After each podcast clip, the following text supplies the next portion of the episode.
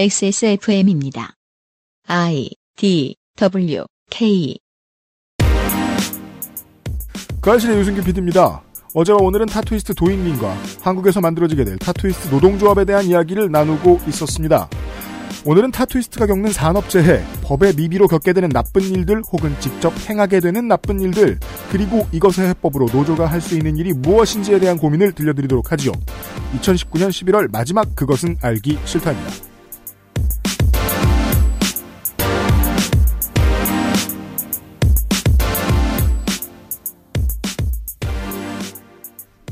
(2019년) 마지막 주말에 그것은 알기 싫다에서 인사드립니다. 아까 알려드린 대로 유승균 PD고요. 2000 2019년 2019년 11월. 아, 11월 네. 날안 했어 또? 11월. 네. 한 달 더 할 겁니다. 네. 윤세민 에디터입니다. 안녕하십니까. 윤세민입니다. 어, 타투이스트 도현님하고 이야기를 나누고 있었고요. 네. 어, 잠시 후에 다시 만나 뵐 거고요. 우리가 그, 파리바게트 임종린 지회장을 만날 때에도, 아니면은, 저, 네이버의 노조 집행부를 만날 때에도, 음. 방송 작가 유니온을 만날 때에도, 저한테는 사실 매번 새로 경신되는 신기함의 연속이었거든요. 이런 사람들이 노조를 하겠다고? 그분들이 공통점을 지금 와서 생각해 보니까 네. 각자 도생에 능한 분들이었어요. 사실, 그냥 자기 일 해도 돼요. 네. 지난번에 우리 방송에 출연하셨던 임경빈 작가 뭐 하냐고 물어보신 분 있으셨어요? 제 주변에? 음, 뭐 하는데 뭐 하냐고 물어봤냐. 유튜버예요? 그렇죠. 어, 극우들과 싸우는 컨셉을 잡았어요. 욕을 해가면서 네. 아주 좋은 그 블루오션을 잡았어요. 파이터. 유튜브에서 극우랑 욕하면서 싸우다니. 네. 개꿀. 이제 그- 부르면 나오지도 못해요. 인기가 꽤 많아요. 네. 스스로 살아갈 방법은 있는 사람들이에요. 그렇죠. 그리고 저는 조합일 같은 거 배워 가르쳐줄 선배도 없었는데 잘할 리가 없잖아요. 음. 이제까지 나와주신 분들이 다 잘하셨어요, 되게. 지금까지 잘하고 있어요. 네. 네. 방송작가의 유니온 지난번에 나오셨을 때 보고, 그게 이제 그날 섭외드렸던 이유가, 어, 공개, 지금은 공개해도 되겠죠. 그때까지가 이제 그 방송작가 유니온 집행부의 임기였어요. 임기가 끝나요. 네. 근데 후임 먹고 나오신 거잖아요. 그동안 한 일을 좀 정리해보자는 의미도 좀 있었어요. 그때 나오신 게. 네. 근데 그때 방송을 듣고, 어, 다른 노조들 분들하고 가끔 연락하고 이럴 때 있는데, 와, 그렇게 하는 건지 몰랐다. 라는 음. 얘기를 해주신 분들이 많았어요. 네. 우리가 사측하고는 뭘 많이 해봤는데 국회하고는 해본 적이 없는데 이렇게 할 수 있다니. 음. 네. 그리고는 또 서로 서로 진화를 빨리 해요. 방법 공유도 되고 하는 거군요. 네. 네. 저는 계속 놀래요 보면서. 다 알고 모셨는데도 들으면 신기한 얘기들이 나와요. 네. 오늘도 저는 마찬가지라고 생각. 이번 주도 마찬가지라고 생각합니다. 와 이제는 이런 데서 그쵸. 하필 이런 사람이. 그래서 더더욱이 묻고 싶은 게 많습니다. 왜냐하면 개발자나 제빵 기사는 이런 류의 기술자들은 이 사람이 세계 최고다. 이런 평가를 받을 일이 없습니다. 네. 주커버그 정도 되지 않는 이상은. 그럼 그러면은 이미 회사를 가지고 있겠죠. 그렇죠. 근데 뭐 주커버그가 개발로 세계 최고는 아니잖아요. 네. 주커버그 그 최근에 유명한 짤 알아요? 뭐요? 관객들 다 VR 머신 쓰고 있고 네. 주커버그가 그 마크 주커버그가 저거 하고 있고 프레젠테이션 하고 있고 네. 혼자 VR 안 쓰고 있잖아요. 네. 네. 마약상은 마약을 안 한다. 짤 있어요. 유명한 짤 있어요. 네. 그러면서 전 세계인에게 약을 팔고 있는. 어, 도인님도 비슷합니다. 자기 몸에 태투가 별로 없습니다. 그러니까 제가 지금 아는 타투이스트 중에서 하박에 아무것도 없는 타투이스트는 처음 보는 것 같아요. 제가 한 군데 찾아냈는데 그거 어떻게 찾아냈냐고 신기해 하시더라고요. 잠시 후에 디테일한 얘기를 좀 해보겠습니다. 그것은 알기 싫다는 건강한 비움 친구 평산네이처 디메이트 한 번만 써본 사람은 없는 빅그린 프리미엄 헤어케어 2028년도 서울시 교육청 특성화고 마이스터고 입학 안내 인생은 한방 원광 디지털대학교 한방건강학과에서 도와주고 있습니다. XSFM입니다. 인생은 한방. 한의학, 기초 영양학, 식품 위생학, 푸드 스타일링까지 최고의 교수진들이 만든 약선조리 전문가 과정. 다양한 자격증부터 창업 과정까지 오랜 경험으로 이뤄낸 완성된 커리큘럼. 한차원 높은 음식 문화를 위한 당신의 선택.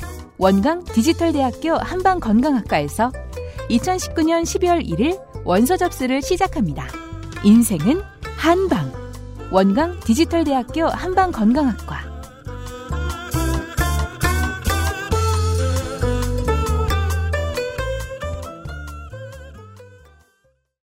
투쓰리에서 헤어로스까지 XSFM과 함께한 5년 빅그린이 자연에서 해답을 찾아갑니다. Big Green 건강한 변화의 시작. 빅그린 헤어케어 시스템. 나와 가족, 이웃의 건강 지킴이. 건강 상담 전문가를 양성하는 원광 디지털대학교 한방건강학과에서 2020년 신입생과 편입생을 모집합니다. 자세한 사항은 홈페이지를 확인하세요.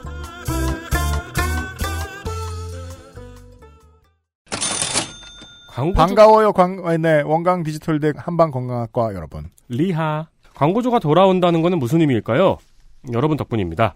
겨울이면 찾아오는 인생은 한방. 원광 디지털대 한방 건강학과도 돌아왔습니다. 네. 2019년 12월 1일부터 2020년 1월 10일까지 한방 건강에 대한 모든 것을 알고 싶은 학생들을 모집합니다. 한의학, 식품위생학, 약선 조리 전문가 과정 등 다양한 커리큘럼으로 전통 한의학과 현대 식품 영양학의 전문가를 양성합니다. 자세한 사항은 원강 디지털대 홈페이지를 참고하시고 전화 문의는 1588-2854로 연락 주세요. 이건 칭찬은 아닌데요. 네. 사실 과에 대한 어, 교수님들을 제가 했잖아요. 네. 인상이 좋아요. 나쁜 사람들이 아닐 것 같아요. 아, 네. 맛있는 걸 사준 사람은 보통 그렇게 보이는데. 그건 그래요. 그리고 또 그 원광 디지털대 그 서울의 캠퍼스가 맛있는 중국 음식이 되게 많거든요. 네, 네. 네. 그런 걸 같이 먹어서 그런가? 아무튼. 거기 1층에 있는 이자카야도 제가 좋아하는데. 아, 그래요. 아, 그 옆 건물이구나. 학교를 많이 나가실 필요는 없습니다. 집에서 공부할 수 있, 습니다 네, 그렇습니다. 사이버대로 수강이 가능하니까요. 네. side job을 찾는 사람들도 많이 오는 과입니다. 그렇습니다. 그리고 네, 이제 창업을 거- 생각하시거나 집에서 이제 음식을 하시는 분들도 요, 요 부분을 좀 참고해서 지식을 갖고 싶다는 분들도 수강을 하시고요. 그래도 잘 뭔지 모르겠다 싶으시면은 들어가서 살펴보시는 건 가능합니다.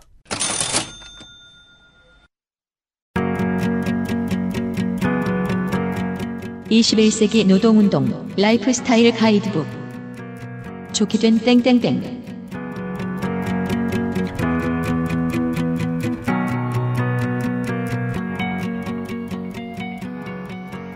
윤세민을 비롯한 사실 윤세민 에디터 이 얘기는 이런 얘기 해도 돼요? 타투가 있긴 있어요. 네, 이분의 네. 동료에게 받았습니다. 아 그래요? 네. 근데 저 조그만 거 하나 해놓고서 관심은 되게 많아요. 왜냐면은 많은 사람들이 저랑 비슷할 것 같은데 조그만 거 하나 했거나 아니면 하기 전에 머릿속에 계속 도안도 고민해보고 어디다 할까 고민하고 망설여보고 그리고 예약 공지 뜨는 거 기다리고 그러고 있거든요. 이런 삶의 중요한 일부분에 대한 소비를 생각해 보자고요. 사람들은 어, 이건희 회장이 아닌 이상 차가 한 대예요 집에 보통은.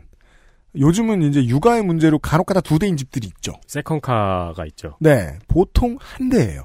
근데 차 한 대 산 주제에 차에 대해 엄청 많이 공부하죠. 그렇죠. 방금 샀으면서 딴 차 또 공부하고. 논리적인 답변을 기대하지만 답변은 쉬워요. 차니까. 타투는 그런 것 같습니다. 네. 뭐 이렇게 많이 알아봐. 하나 할 거면서. 타투니까. 그렇죠. 네. 중요한 큰 소비란 그런 의미입니다, 사람들에게. 그리고 그런 소비재를 파는 사람들은 보통 제가 말했죠. 자영, 자영업자란 말이에요. 게다가 아주 심각한 정글 같은 자영업입니다. 다른 1층 자영업 이런 거랑 좀 달라요. 음. 한국의 타투 업계에 대해서 어제 잠깐 들었는데 이 사람이 유명해지면 전국에서 다 몰려오는 그런 시술자다. 그러면 업계의 연대에서 생길 수 있는 이익에 대해 관심 가질 이유가 제로입니다. 얼른 생각하면. 음. 왜 그런지에 대한 이유를 오늘 듣겠습니다. 타투이스트 도이님 어서 오십시오. 안녕하세요. 네. 도이입니다. 어제까지 충분히 들어도 이해를 할 수 없습니다. 혼자 그렇게 잘 나가는데 노조는 왜 하나? 네. 이것도 아까랑 비슷한데 질문지를 받고 나서 생각해 봤어요. 그래요? 예. 사실 이 질문을 어 노동조합을 만들고 있습니다라는 이야기를 만나게 되는 기자님들이나 음. 관련 단체 분들이 있으면 꼭 얘기를 드렸었어요. 그런데 지금 사실 우리 뒤에 질문 하나 있는데 이 질문에 대한 답을 좀 땡겨 올릴게요. 전 근데 지면에서 본 적 없어요. 아, 그럴 수밖에 없는 게요. 지금 제가 만난 그 관련자들은 다 제 손님입니다. 작업하면서 말씀을 드렸고요. 그분들이 이제 네. 어 저도 뒤에 질문지에 대한 답이 어 이슈 파이팅이 돼야 된다고 생각해요. 근데 네. 타투이스트가 노조 만든다는 건 이슈 파이팅이 안 되나 봐요. 그분들이 어, 생각하기엔 어, 저, 제가, 제 생각인데 굉장히 휘발성이 있다고 생각해요. 어, 타투이스트들이 노조를 만들었어? 이야, 그게 돼? 끝. 어, 끝. 그러니까, 예. 노조를 만드는 게 아무런 이슈가 되지 않는다면은 사실 노조를 만들어서 싸우나 저희들끼리 협회를 만들어서 싸우나 그건 똑같다고 생각하거든요. 네. 그래서 최대한 큰 이슈가 됐으면 좋겠고 많이 언급이 됐으면 좋겠고요. 그래서 어그로도 끌고 싶고요. 음. 그런 마음이 다 있는데 네. 네. 그런 마음을 저는 일부러 감추신 줄 알았는데 그냥 다 얘기하셨는데 어, 얘기를 하는데 조건이 그거죠. 어떤 시점에 계획적으로 할 수 있게끔 그 부분을 지원해 달라고 말씀을 드렸고요. 실제로 꽤 많은 그러니까 손님이 많다 보니까 손님을 많이 만나다 보니까 손님 직군들도 너무 다양하고요. 예. 예, 그래서 언론사 기자분들도 생각보다 굉장히 많으세요. 음. 그래서 그분들한테 이야기를 하고 굉장히 반응들 좋으셔서 음. 어, 지금 이렇게 진행되고 있는 이 과정을 계속 그 리스트를 적어 가지고요. 음. 나중에 기사 쓸 수 있게 꼭 달라고 음. 예, 그렇게 말씀 을 나눠놓은 상태예요. 아, 아, 시기를 서로 조율하고 네. 계신 거군요. 네, 제가 뭐 주- 언저리지만 업계 경쟁자 입장에서 그러고도 선수를 아무것도 모르는 나한테 뺏기다니. 네. 네. 아 그런데 그것도 있었어요. 저, 도 피디님이 이거 7년 해오셨다 그랬잖아요. 네. 저도 이걸 7년 동안 들어왔기 때문에 그러네요. 네, 여, 여기서 조성수 소장님 어, 자, 그 조성주 코너. 조성주 없는. 네. 가끔 돌아옵니다. 노동자의 빛 같은 존재죠. 아카데미 넣을까요, 음악? 네. 어, 조성수 소장님이 해주셨던 방송을 듣고 네. 제가 이 어, 노동조합이라는 거를 시도를 해봐야 되겠다 생각을 했기 때문에 네. 그리고 그 과정에서 피디님이랑 한번 연락이 됐었기 때문에 그렇죠. 음. 어, 시작이 된다면 여기가 되는 게 어, 더 이상 맞다고 생각을 했고요. 그, 넌지시 지나가다가 이런저런 얘기를 소장님이 합니다. 네. 이번엔 누가 노조한데? 이러면서. 그, 그렇죠. 타투이스트 누굴 만났다. 음. 저는 뭐라고 합니까? 누군데, 이게? 그 옆에서 듣고 있었나? 윤세민 에디터가. 야, 뭐 이런 사람이 한대. 진짜요? 모르고 말씀하시는 거 아니에요? 뭐 이렇게 얘기했던 것 같아요. 제가 그때 기억에는. 왜냐면, 윤세민은, 어, 도인님의, 원래 알았기 때문에. 네. 인스타, 네. 인스타 계정을 오래전부터 팔로우하고 있었고. 네. 지금부터 테크니컬한, 그러면은 궁금증이 들어가는 겁니다. 조합, 아까 협회 말씀하셨는데, 네, 협회 있죠. 협회가 여러 개 있습니다. 협회란 보통 가입한 같은 직군의 사람들에게 길드의 역할, 길드의 역할 중에 현대에 많이 강조되는 것은 정치력입니다. 네. 정치력을 발휘를 해서 사람들 전체 같은 업군에 일하는 사람들 전체에게 이익을 돌려주는 불이익을 덜 받게 하는 이런 목적으로 생기는 게 협회예요. 근데 지금까지 있는 협회들의 만족을 못 하셨다는 거 아닙니까? 그 일원으로서? 그 업계 음. 일원으로서? 협회가 잘못하고 있거나 능력이 부족하다는 생각보다는 음. 어, 지금 저희 같은 상황에서는 루트를 여러 가지로 가져가야 된다라고 생각을 했던 측면도 있고요. 네. 음, 그리고, 어, 앞으로 계속 이야기를 해야 될 부분인 것 같은데, 저희들이 가지고 있는 협상력 가지고는요, 혹은 저희가 가지고 있는 로비, 음. 협상, 이런 걸 가지고는 지금 이 법률을 바꾸는 거는 불가능하다라는 결론에 이르러요. 아, 정말요? 네. 뭐, 근데- 이게 사실은 타투이스트에게 이런 말을 듣게, 그니까 제가 전혀 무시하는 게 아닙니다. 네네. 그 전혀 disrespect가 아니에요. 타투이스트 같이 그 노동권에 대해서 좀 멀 수밖에 없는 법 바깥에 있고 한국에서는 음. 이런 분에게 이런 말씀을 듣게 될 거라고는 제가 상상을 못한 게 어찌 보면 한국 노동계의 큰 아킬레스건이기도 하거든요. 정치적 협상보다는 대외 투쟁에 몇백 배 능합니다. 정치적 협상력을 많이 기르는데 약해요. 그동안 그래 왔어요. 저희 방송에서 여러 루트로 나갔던 이야기죠. 근데 이건 한국의 특징적인 약점이고 한국 노동계에 보통 어, 유럽이나 미국으로 가면 협상력 때문에 노조하는 거거든요. 네. 협회도 마찬가지고요. 정치적 협상력을 먼저 말씀하시길래 제가 놀래서요.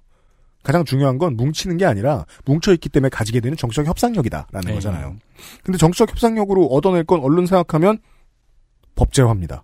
네. 저희 협회가 됐든 저희 노조가 됐든 제일 먼저 해야 될 첫 번째 사업은 어 저희가 합법화라고 이야기를 하죠. 근데 네. 지금 저희 이제 노조를 만들면서 단어 사용도 좀 이제 저희가 변화, 변화를 줬어요. 그래서 불법이기 때문에 합법화한다는 것이 아니라 저희가 하고 있는 일은 직업이고 노동을 하고 있기 때문에 저희는 직업인이고요.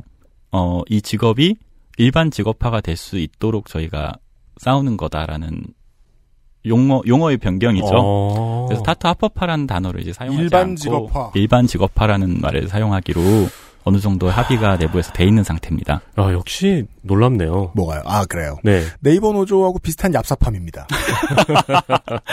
이렇게 슬라이트한 부분에서 단어 바꿔가지고 이미지 확 바꾸기. 그렇죠. 근데 잘 지었네요. 일반 직업화.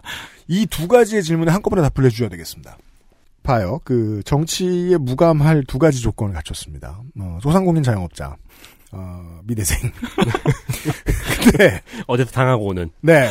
근데 그 주제라 그러면 안 되지. 그 뭡니까? 생경해요 이 개념이. 네. 노조를 하겠다고 했을 때도 주변의 동료들, 후배들 놀랐을 거예요. 그게 뭐야 식의 반응을 했을 거고요. 네. 그 다음에 노조를 하게 되고 어, 그 노조가 로비에 성공해서 정치권이 원하는 것을 내주면 즉 일반 직업화를 만들어주면 가장 아프고 부끄럽고 이상하고 어려운 부분이죠. 세금을 냅니다. 네. 그런데 이게 종교인하고 비슷해요. 음.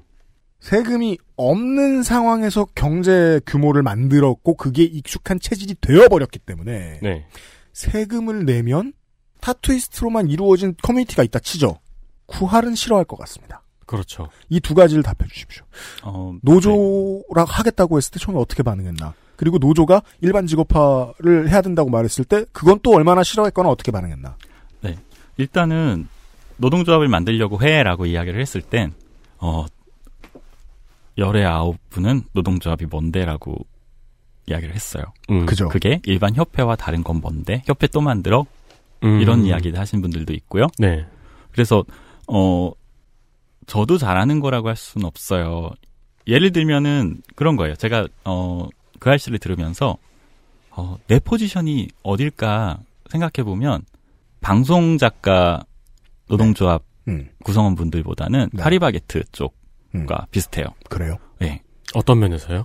어 어떻게 보면 굉장히 본능적으로 어 이거 해야 되나 저거 해야 되나 이게 좋나 저게 나쁜가 생각하면서 제 욕망에 충실한 거예요.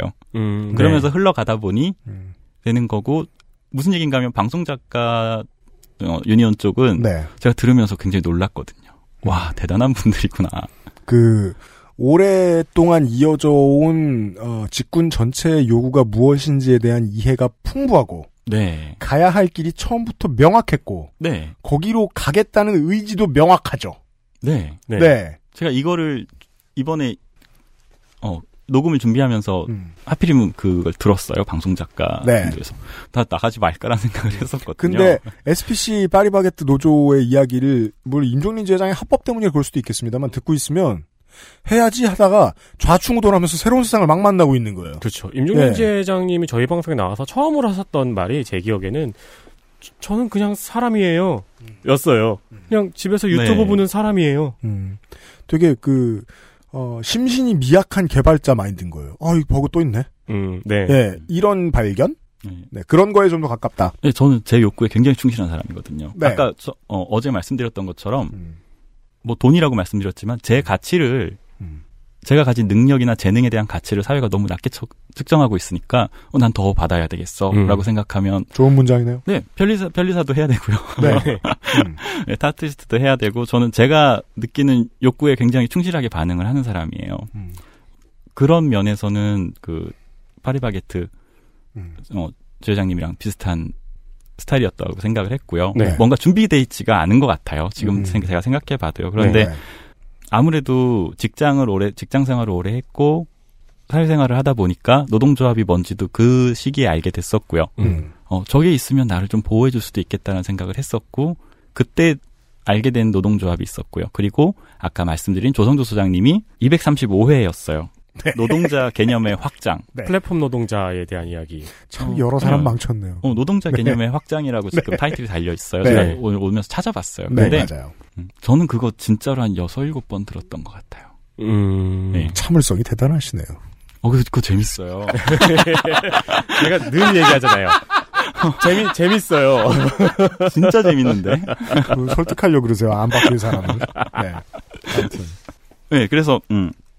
그래서 그때 제가 조성조 소장님이 하셨던 이야기들. 네가 어디에 고용되었기 때문에 혹은 노동자여서 노동조합에 가입되는 게 아니라 네. 노동조합을 설립하고 그거 인가받을 수 있으면 그게 네가 노동자가 되는 거야. 음. 라는 이야기를 하면서 노동자의 권리가 뭔지 뭐 저도 잘 안다고 할 수는 없지만 야, 이 세상에 어떤 이익 집단의 권리를 헌법이 써서 보장해주고 있는 거는 노동자밖에 없어. 음. 노동자는 우리가 갈 수 있는 가장 신성한 개념이야. 뭐 그런 이야기들 하면서 어, 계속 주변에 이야기를 하는데 어찌됐든 어, 제가 아직까지는 후배들 등쳐먹고 그런 적이 없어서 그런지 얘기를 하면 잘 들어주고 어, 지원해주고요. 네. 아, 그동안의 크레딧을 지금 쓰고 있군요. 네. 네. 좀 세긴 세네요, 노동조합이라니. 음. 네, 그게 노동조합이란 걸 만든다 그랬을 때 첫 번째 다 반응은 이런 센 얘기는 좀, 저, 좀, 그동안 좋아했던 사람이 해, 그니까, 예. 그렇죠. 예, 네. 해야, 들을까 말까죠. 반응은? 어, 반응은 다 처음은 그게 뭐예요고요. 그렇죠. 그 다음에는 정말 감사하게도 어 무슨 음, 꼰대처럼 설명을 길게 하면 음. 필요하신 거는 예, 지원하겠습니다라고 다들 결정은 해주시더라고요. 음, 네. 너무 감사하게도. 뭐 설명이 너무 길어서 그런 걸 수도 있겠지만. 네. 아, 타투이스트들에게 설명을 했고, 적어도 접촉을 그 문제로 했던 타투이스트들은. 거의 거의가 아니라 100%다 그렇습니까? 네. 뭐 대변인 필요하면 대변인 해주실래요? 왜냐하면 저보다 아. 말 잘하고 똑똑한 친구들이 훨씬 많거든요. 그래서 네. 그렇게 이야기하면은 어, 할 수 있다면은 음, 뭐 도와드릴게요. 다 이런 식으로 돼서 음. 어떤 멤버들을 구성하거나 그런 거에는 전혀 문제는 없었습니다. 팀도 꾸려진 거네요, 지금.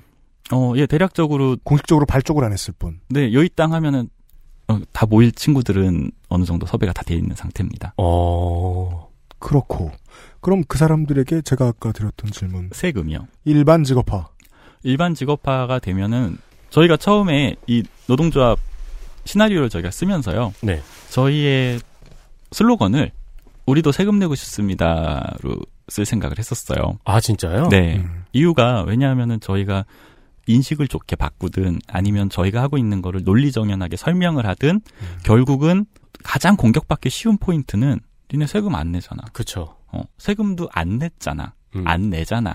뭐 이렇게 돼버리면 모든 국민들이 가장 배 아픈 그럼요. 영역이 그거거든요. 열받죠. 예. 그 질문이 나중에 나오면 그 뒤에 받아치면서 국가가 안 받아줘요라고 말하면 이미 늦었죠. 네. 네. 정치적으로 좋은 수사가 아니죠. 네. 네. 그래서 지금 저 같은 경우도 완벽한 세금을 낸다고 할 수는 없어요. 그런데 어떻게 해서든지 제가 낼 수 있는 기본은 내야 되기 때문에 물론 이것도 지금 말씀드렸던 일반 직업화를 위한 과정이에요. 그래서 음. 사업자 내놓고 적어도 들어오는 돈들에 있어서 일정 부분은 소득 신고를 예, 하시는군요. 소득 신고하고 있고요. 네. 그리고 음, 물론 그게 국세청에 들어서 살탈 털어보면 분명히 뱉어내야 될 부분이 많이 있을 거예요. 음. 음, 그렇지만 어찌됐든 그렇게 진행을 하고 있고 그렇게 저처럼 하는 작업자들이 생각보다 꽤 많아요. 많고 음. 또 하나는 저희는 선택이잖아요. 물론 절반 정도는 반대하는 사람도 있다고 저도 느껴요. 네. 음, 합법화되면 세금 내는 거 너무 싫어. 이렇게 이야기하는 사람들도 있어요. 그러니까- 그러면 너희가 지금 우리가 일반 직업화가 돼 있지 않아서 겪고 있는 고충들이 어떤 거야라고 서로 공유가 됐을 때 세금을 내고 말겠다라고 이야기하는 친구들이 제가 제 주변에 있는 작업자, 섭외된 작업자들 중에는 훨씬 더 많습니다. 음. 여기서 생각하시는 것보다 저희가 엄청나게 큰 고충을 겪고 있어요. 예를 들면은 저희는 해외 작업을 나갈 때 네. 비자를 받는다면 아티스트로 나가게 돼요. 네. 네. 한국을 제외한 다른 나라에서는 아티스트로 인정을 해주고 있고요. 음, 심지어 한국도 2015년도에 고용노동부에서 타투이스트를 신직업군으로 선정을 해서 신직업으로 선정을 해서 실제 직업으로 등록이 되어 있습니다. 유망 직종으로 선정을 했었죠. 맞습니다. 근데도 법 외네요. 네. 네. 네. 그러니까 저희는 국가가 인정한 직업인 것도 맞고요. 어, 세금도 내고 있고요. 음. 어, 해외에서는 아티스트라는 인증을 받았고요. 그래서 하나를 더 갖추고 싶은 것이 노동자의 지위를 획득하는 거예요. 네. 그래서 이 설명을 하는 거예요. 저희 작업자들한테 노동조합이 왜 만들어져야 해라고 했을 때 노동조합에 가입이 됨으로써 우리는 국가가 인정하는 노동자가 되는 거야. 타투하는 노동자. 네. 그리고 그럼 안 된 게 뭐야? 그러면 입법 과정 하나만 안 돼 있는 거예요. 이제는. 그래서 협상력이 맨 먼저 떠올랐군요. 네. 국회의원 몇을 구워 삶아야 되니까. 네, 그것도 있고요. 또 그게 제 생각이었어요. 아, 이렇게 해서 갖출 거를 모두 갖춘 다음에 음. 입법부랑 다시 한번 협상을 해보면 좋지 않을까. 네. 그래서 그 모든 거를 한번 만들어 보자라는 게 심산이었어요. 음. 그런데 노동자의 빚인 조성조 소장님을 만났더니 어, 소장님이 그러시더라고요. 이 얘기를 듣더니 소, 근데 소장님이 이 얘기 기억 못 하시는 것 같아요. 본인 입에서 나오셨던 얘기 기억 잘 못해. 하셨던 얘기인데 네. 다 듣더니 네. 어 그거 되게 재밌네요 라고 말씀하시면서 음.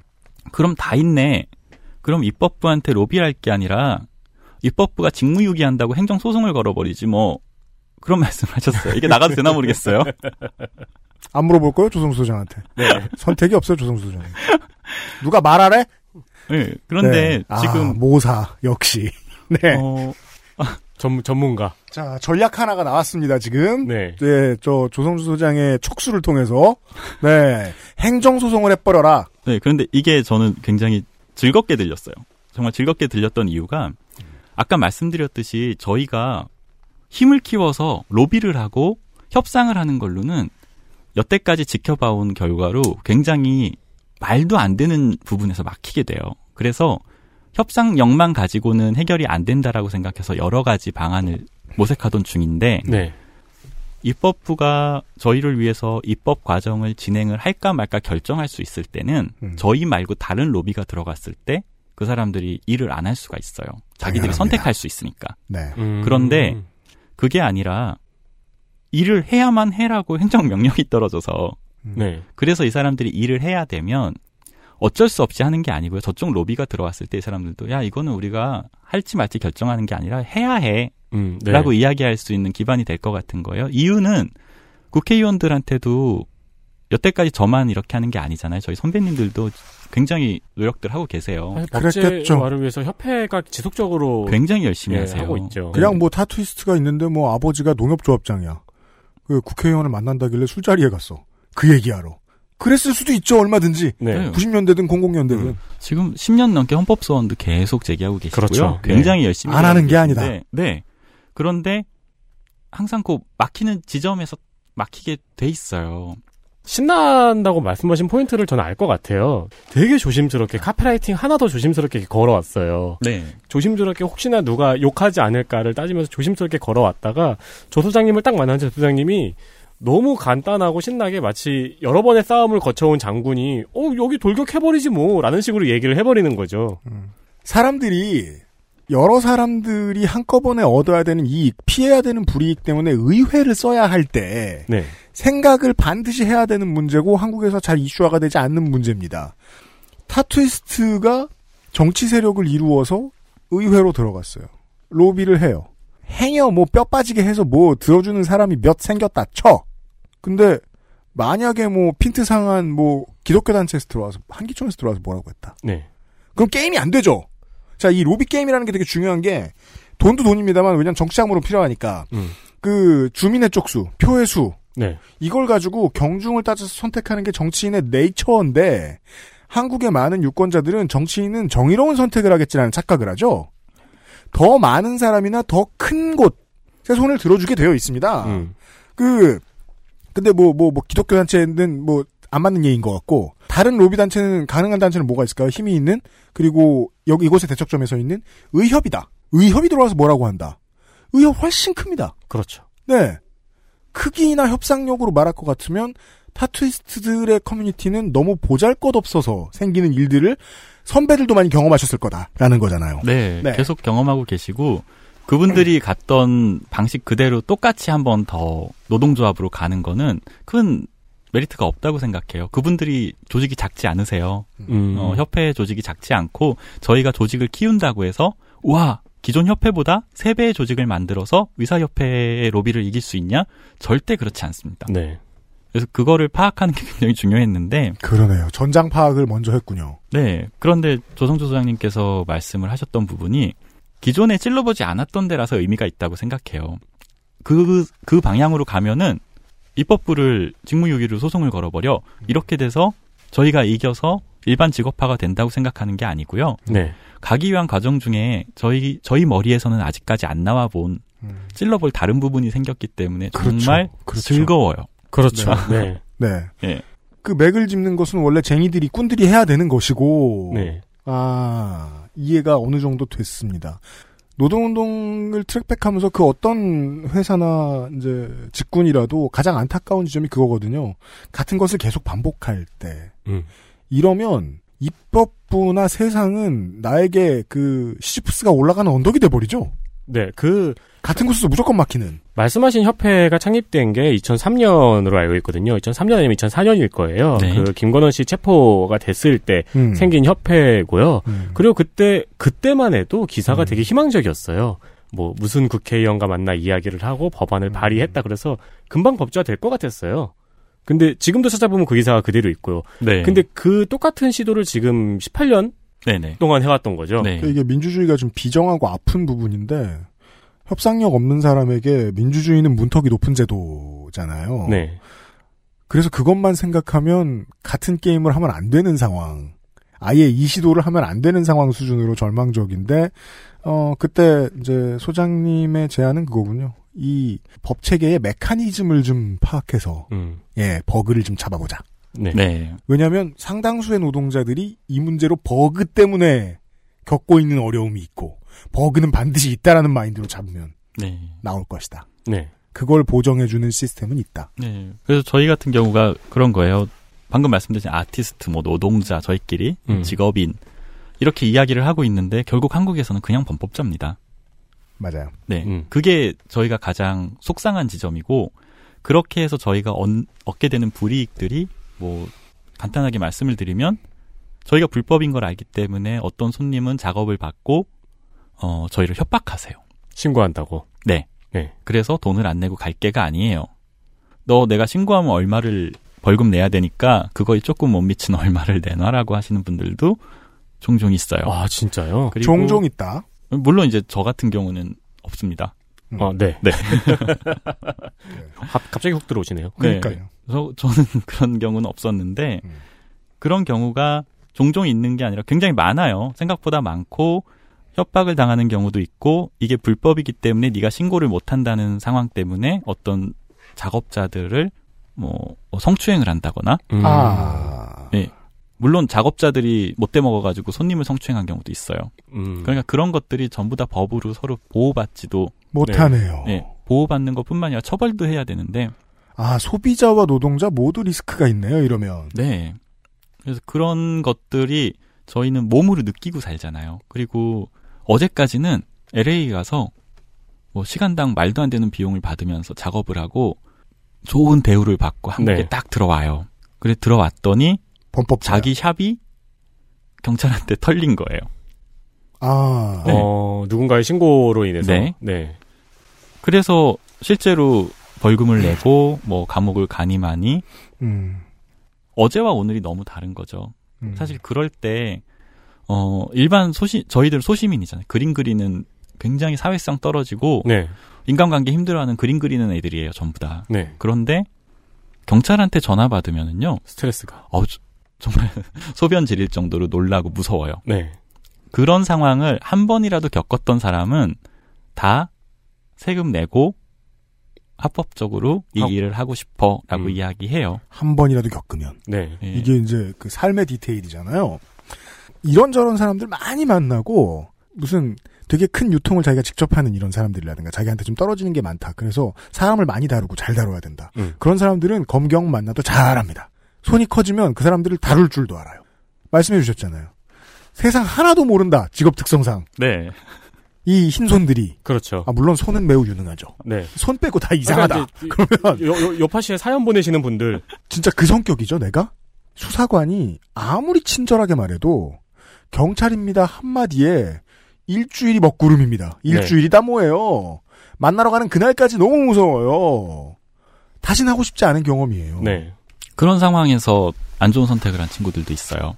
음. 네, 실제로 저희 시내 어, 수사 과정에서 뭐 수사 과정 때문 100%라고 할 수는 없지만 거기서 얻었던 심리적인 압박감이나 그런 것 때문에 우울증 겪으면서 예, 안 좋은 선택을 한 친구들도 있어요.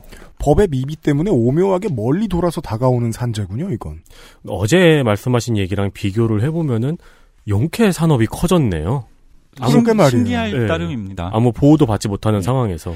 그래서 제가 느끼는 건 그런 거예요. 이게 지금도 전제로 한국은 현재 타투가 불법이야라는 전제를 달아놓고 이야기를 하니까 그거에 대해서 크게 사람들이 비판 의식을 갖지 않고 생각을 하는데 타투가 불법이야까지는 국민적인 여, 여론이 있거나 문화에 대한 인식 때문에 그럴 수 있다라고 생각을 해요. 네. 그런데 불법인 이유가 이 타투는 의사가 해야 되기 때문이야라는 게 사실 우리가 가지고 있는 판례예요.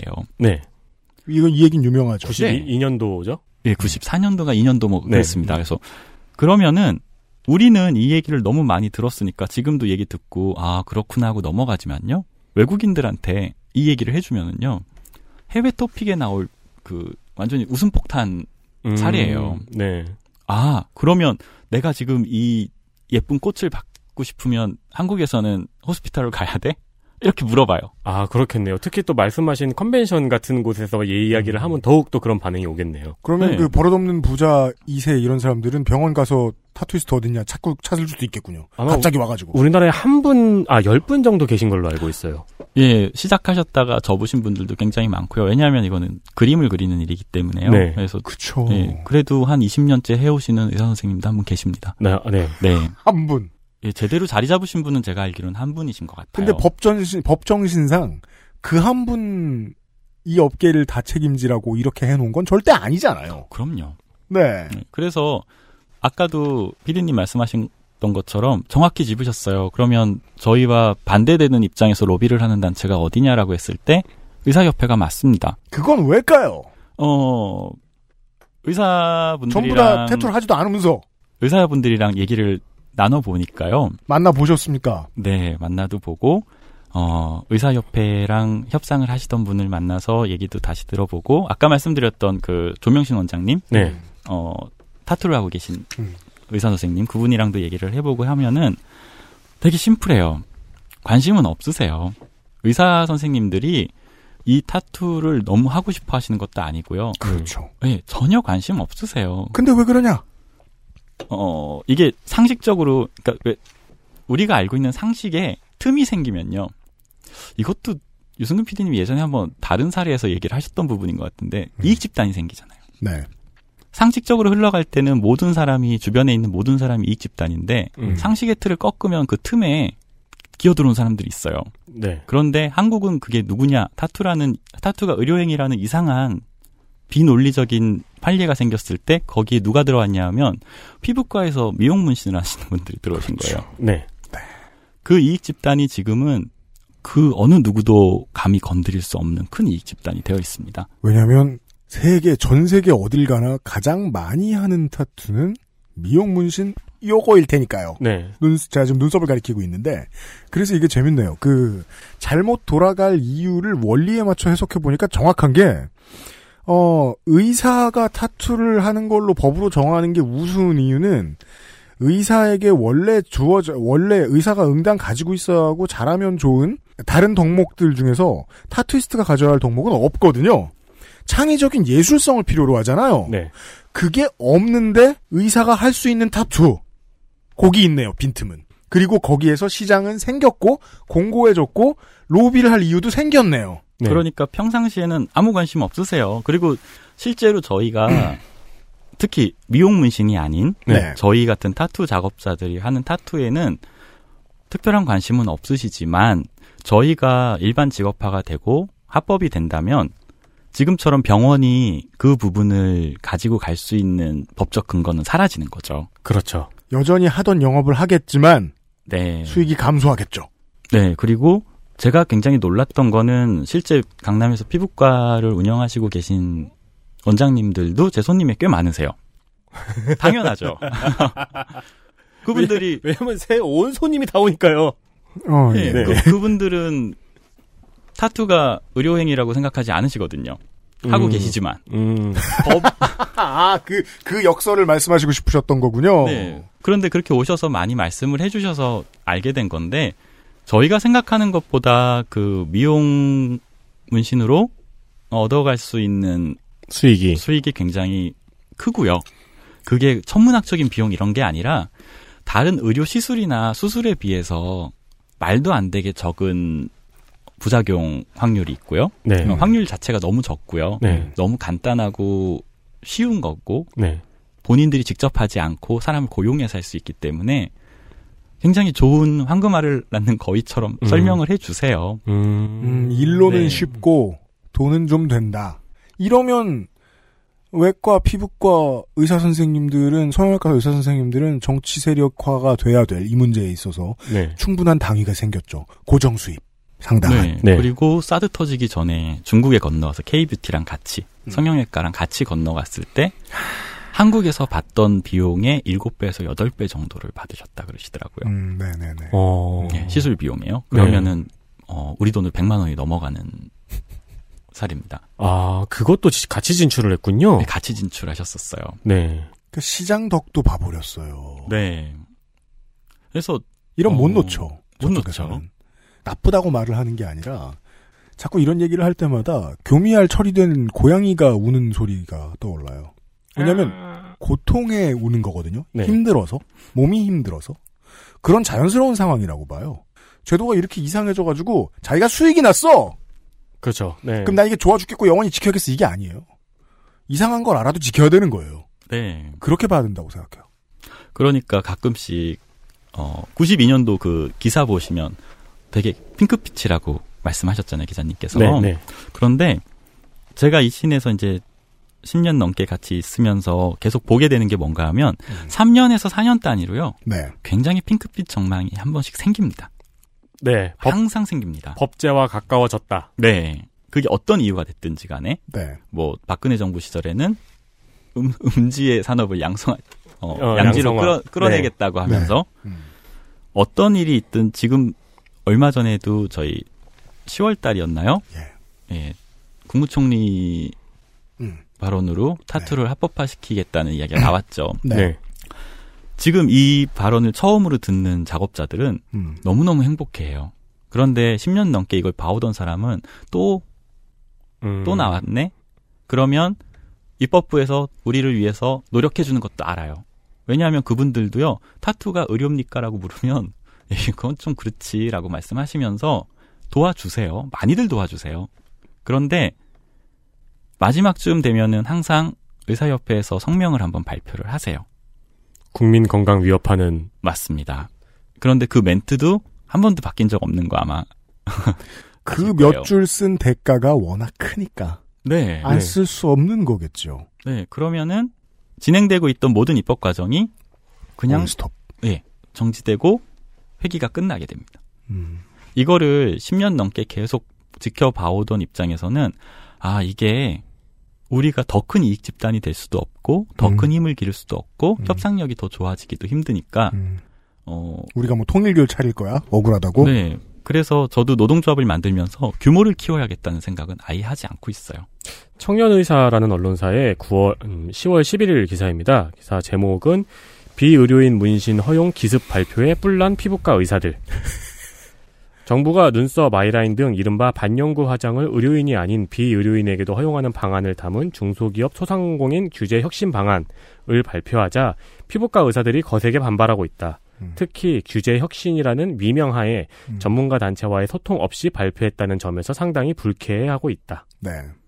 저는 이 그 불쾌한 가치의 중립성이 참 재미있다는 겁니다. 청년 의사 같은 그 매체는 의사들의 이익을 대변해요. 네, 그래야 하고요. 네. 네. 그런 데서 얘기할 때는 저렇게 나와요.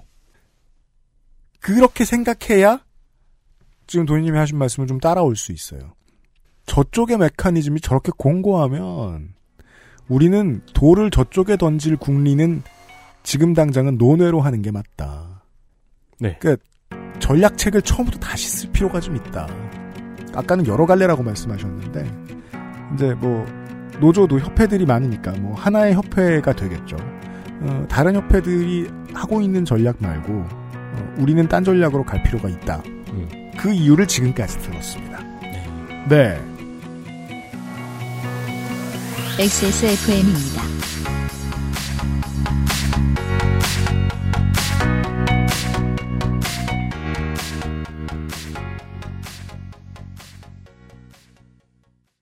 어, 신체 노출을 가려주고 있고 또 밀림을 방지하고 있습니다. 이 부분에는 LED의 기능과 어, 박자를 세워주고 있는 리듬 기능을 추가되어 있는데요. 하여 지속적으로 압박을 할 수 있게 도와주고 자신이 잘 압박하고 있는지에 대해서 2019년 특성화고 창의 아이디어 경진대회 은상 LED와 리듬 기능으로 구조 활동을 돕는 새로운 심장 충격기 선일 이 비즈니스 고등학교 학생들의 작품입니다. 지금의 삶을 배웁니다. 2020학년도 서울시 특성화고 마이스터고 진학을 선택하세요. 특성화고 원서 접수는 11월 25일부터 자세한 사항은 서울시교육청 특성화고 홈페이지를 참고하세요. 건강기능식품 광고입니다. 탄수화물이 지방으로 합성되는 것을 억제하는 가르시니아 캄보지아 추출물 HCA. 풍부한 양의 HCA가 함유된 당신의 새로운 비움 친구 디메이트를 만나보세요. 이번만큼은 제대로 마음먹은 당신. 운동과 수분 섭취를 잊지 않으셨다면 건강한 비움 친구 디메이트가 도움을 드릴 수 있습니다. 식사 조절, 운동, 수분 섭취, 그리고 비움 친구 디메이트. 평산네이처.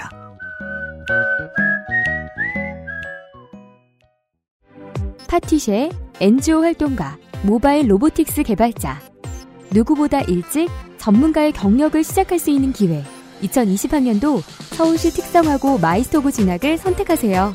특성화고 원서 접수는 11월 25일부터 지금 포털 사이트에서 하이잡을 검색하세요. 서울시 교육청이 어, 고교 입시철에 빡세게 일을 많이 했습니다. 네, 저희들 광고도 여기까지입니다. 그렇습니다. 서울시 교육청의 마지막 광고였습니다. 음흠. 빠잉. 특성화고 일반 전형의 원서 접수는 12월 2일부터 3일까지이고 합격자 발표는 12월 4일입니다. 바로 다음날 발표가 되네요. 며칠 남아 있습니다. 네. 며칠밖에 안 남았다고 얘기하는 게 맞겠네요. 그렇습니다. 2일부터 3일 확인하시기 바랍니다. 네. 아직 결정 못한 학생이나 학부모가 계실지는 모르겠습니다만 며칠 남지 않았습니다. 음. 잘 알아보시고 좋은 진학 하시길 바랍니다. 알아보실 때는 하이잡을 검색하시면 됩니다. 그렇습니다. 옛날에는 말이에요. 우리 학교가 뭘 가르치고 뭘 가르치고 저걸 합니다. 라는 걸 알려주질 않았어요. 모든 고교 그 교육기 고등 교육기관이 동일한 것들을 가르치거나 아니면은 그 네. 공고 상고 농고 정도밖에 없던 시절. 근데 이게 그 부끄럽지만 이상한 루트로 발전을 합니다. 자사고가 생기면서부터 네. 고등학교가 무엇을 가지고 있고 무엇을 가르치 어떻게 가르치는가에 대한 정보를 역으로 학부모들이 되게 중요시하기 시작했어요. 음. 근데 생각해 보면 이제 인문계고는 그런 게 중요하지 않다라는 걸 모두가 지금 깨닫고 있잖아요. 네. 그리하여 이 현란한 스킬은 특성화고 마이스터고로 넘어옵니다. 예. 뭘 배우는지 알면 좋은, 제일 좋은 곳이니까요, 여기가. 음. 아직도 고민하시는 분들이 계시다면, 어, 여러분들이 클 때하고 다르게 정말 많은 정보가 있습니다. 제발 알아보십시오. 그렇습니다. 굳이 이번에 그 입학하시는 분이 아니더라도 내년에 입학하신다고 해도 아, 그렇죠. 지금부터 알아보시는 게 좋죠. 그럼요, 그럼요. 왜냐면 그 원서 접수 기간이 2일부터 3일이면 이틀밖에 안 되거든요. 네. 미리미리 알아봐야 됩니다. 그렇습니다. 12월 2일에서 3일 특성하고 일반 전형이 있습니다. 서울시 교육청 김 주무관님 고생하셨고 다음에 네. 또 뵙길 바라겠습니다. 또 만나요. 서울시 교육청이 사업이 많잖아요. 네. 공무원이 보냄. 네. 서울시 교육청 특성하고 광고였습니다. 수고 많으셨습니다. 잘 가요. 나의 공무원이 보냄.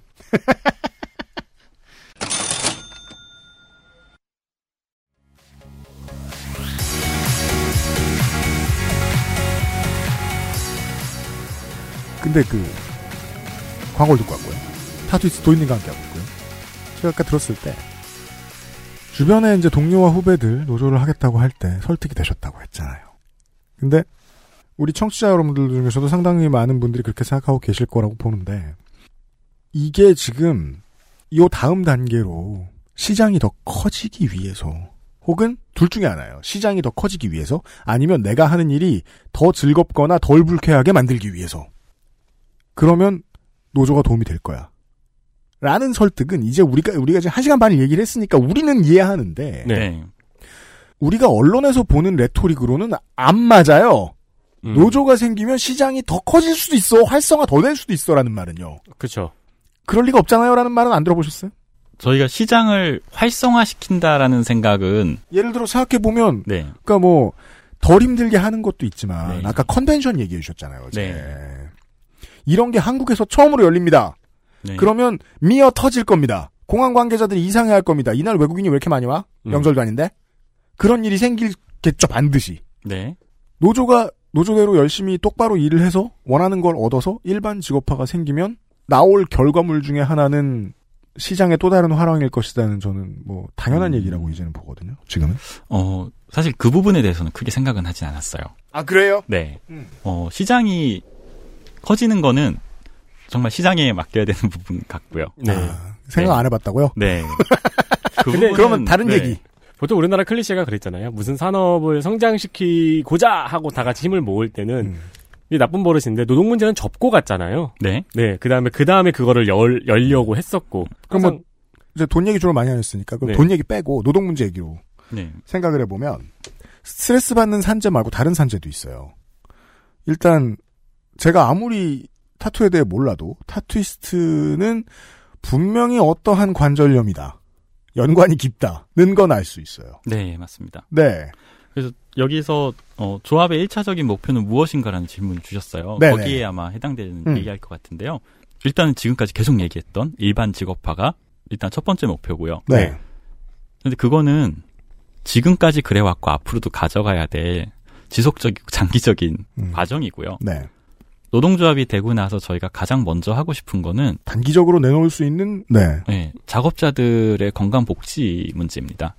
좀 재밌게 가고 싶었어요. 그래서 네. 한국은 타투가 법적으로 허용되지 않고 있음에도 불구하고 세계에서 가장 타투를 잘하는 국가가 돼버렸어요. 네. 음. 그래서 법이 받쳐주든 받쳐주지 않든 음. 전 세계 어느 나라에서도 해주고 있지 않은 타투이스트들에 대한 복지를 노동조합이 제공을 해주는 게 또 다른 가장 단기적이고 확실한 1차 목표예요. 음. 예를 들면요. 일단 제일 먼저 해주고 싶은 거는 건강검진이고요.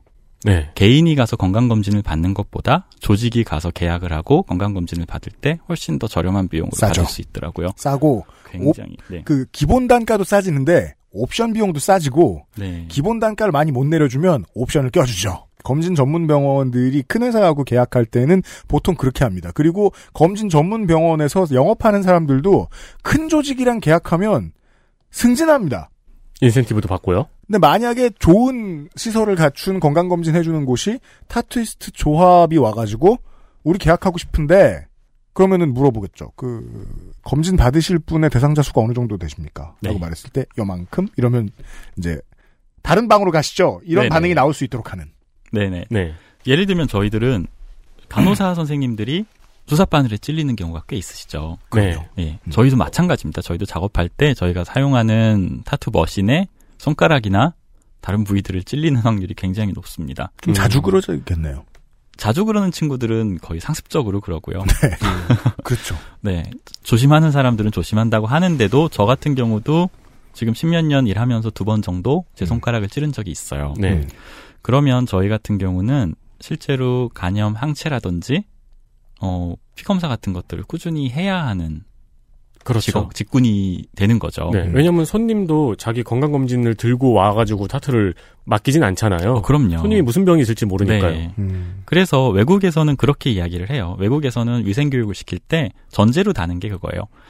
네가 오늘 어, 모신 클라이언트는 에이즈 환자다라는 전제로 일을 해요. 음. 그래서 그 환, 그 클라이언트와 같이 작업을 했던 음. 모든 용품은 장갑을 끼고 만지고요. 네. 정리를 하거나 세팅을 할 때도 장갑을 끼고 하고요. 음. 어, 실제로 작업을 하다가 손가락을 찔렸을 때, 음. 그럴 때는 에이즈 환자의 주사 바늘을 나한테 찔른 거와 동일한 응급조치를 취하게끔 돼 있어요. 음. 그 정도의 경각심을 경- 네. 주는 거군요. 네. 그래서 합법화가 돼야 되는 이유기도 하죠. 그런 교육을 시켜줘야 돼요. 네. 그런데 그러다 보니 타투 작업자들은 항상 자기의 항체 검사를 해야 하고요. 그런 부분들을 외국도 법제화돼 있지만 안 하거든요. 음. 법제화돼 있는 나라들도 잘 안 해요. 네. 그래서 그런 부분들은 와 한국 가서 배워와야 되겠다라고 할 정도로 조합이 그런 역할을 해주는 게 1차적인 목표예요. 네. 그래서. 네, 네. 네. 야, 쟤네는 국가가 불법이라 그래놨는데 타투를 저렇게 잘해. 야, 쟤네는 국가가 불법이랬는데 타투이스트란 직업이 끝내주는 보호와 복지 안에 있어. 음. 이런 rhetoric. 네. 내가 그 이런 말투. 내가 지난번에 한국에 갔다 왔잖아. 라고 말한다면 음. 어떤 타투이스트가 타투이스트에게 한국에 갔다 왔잖아.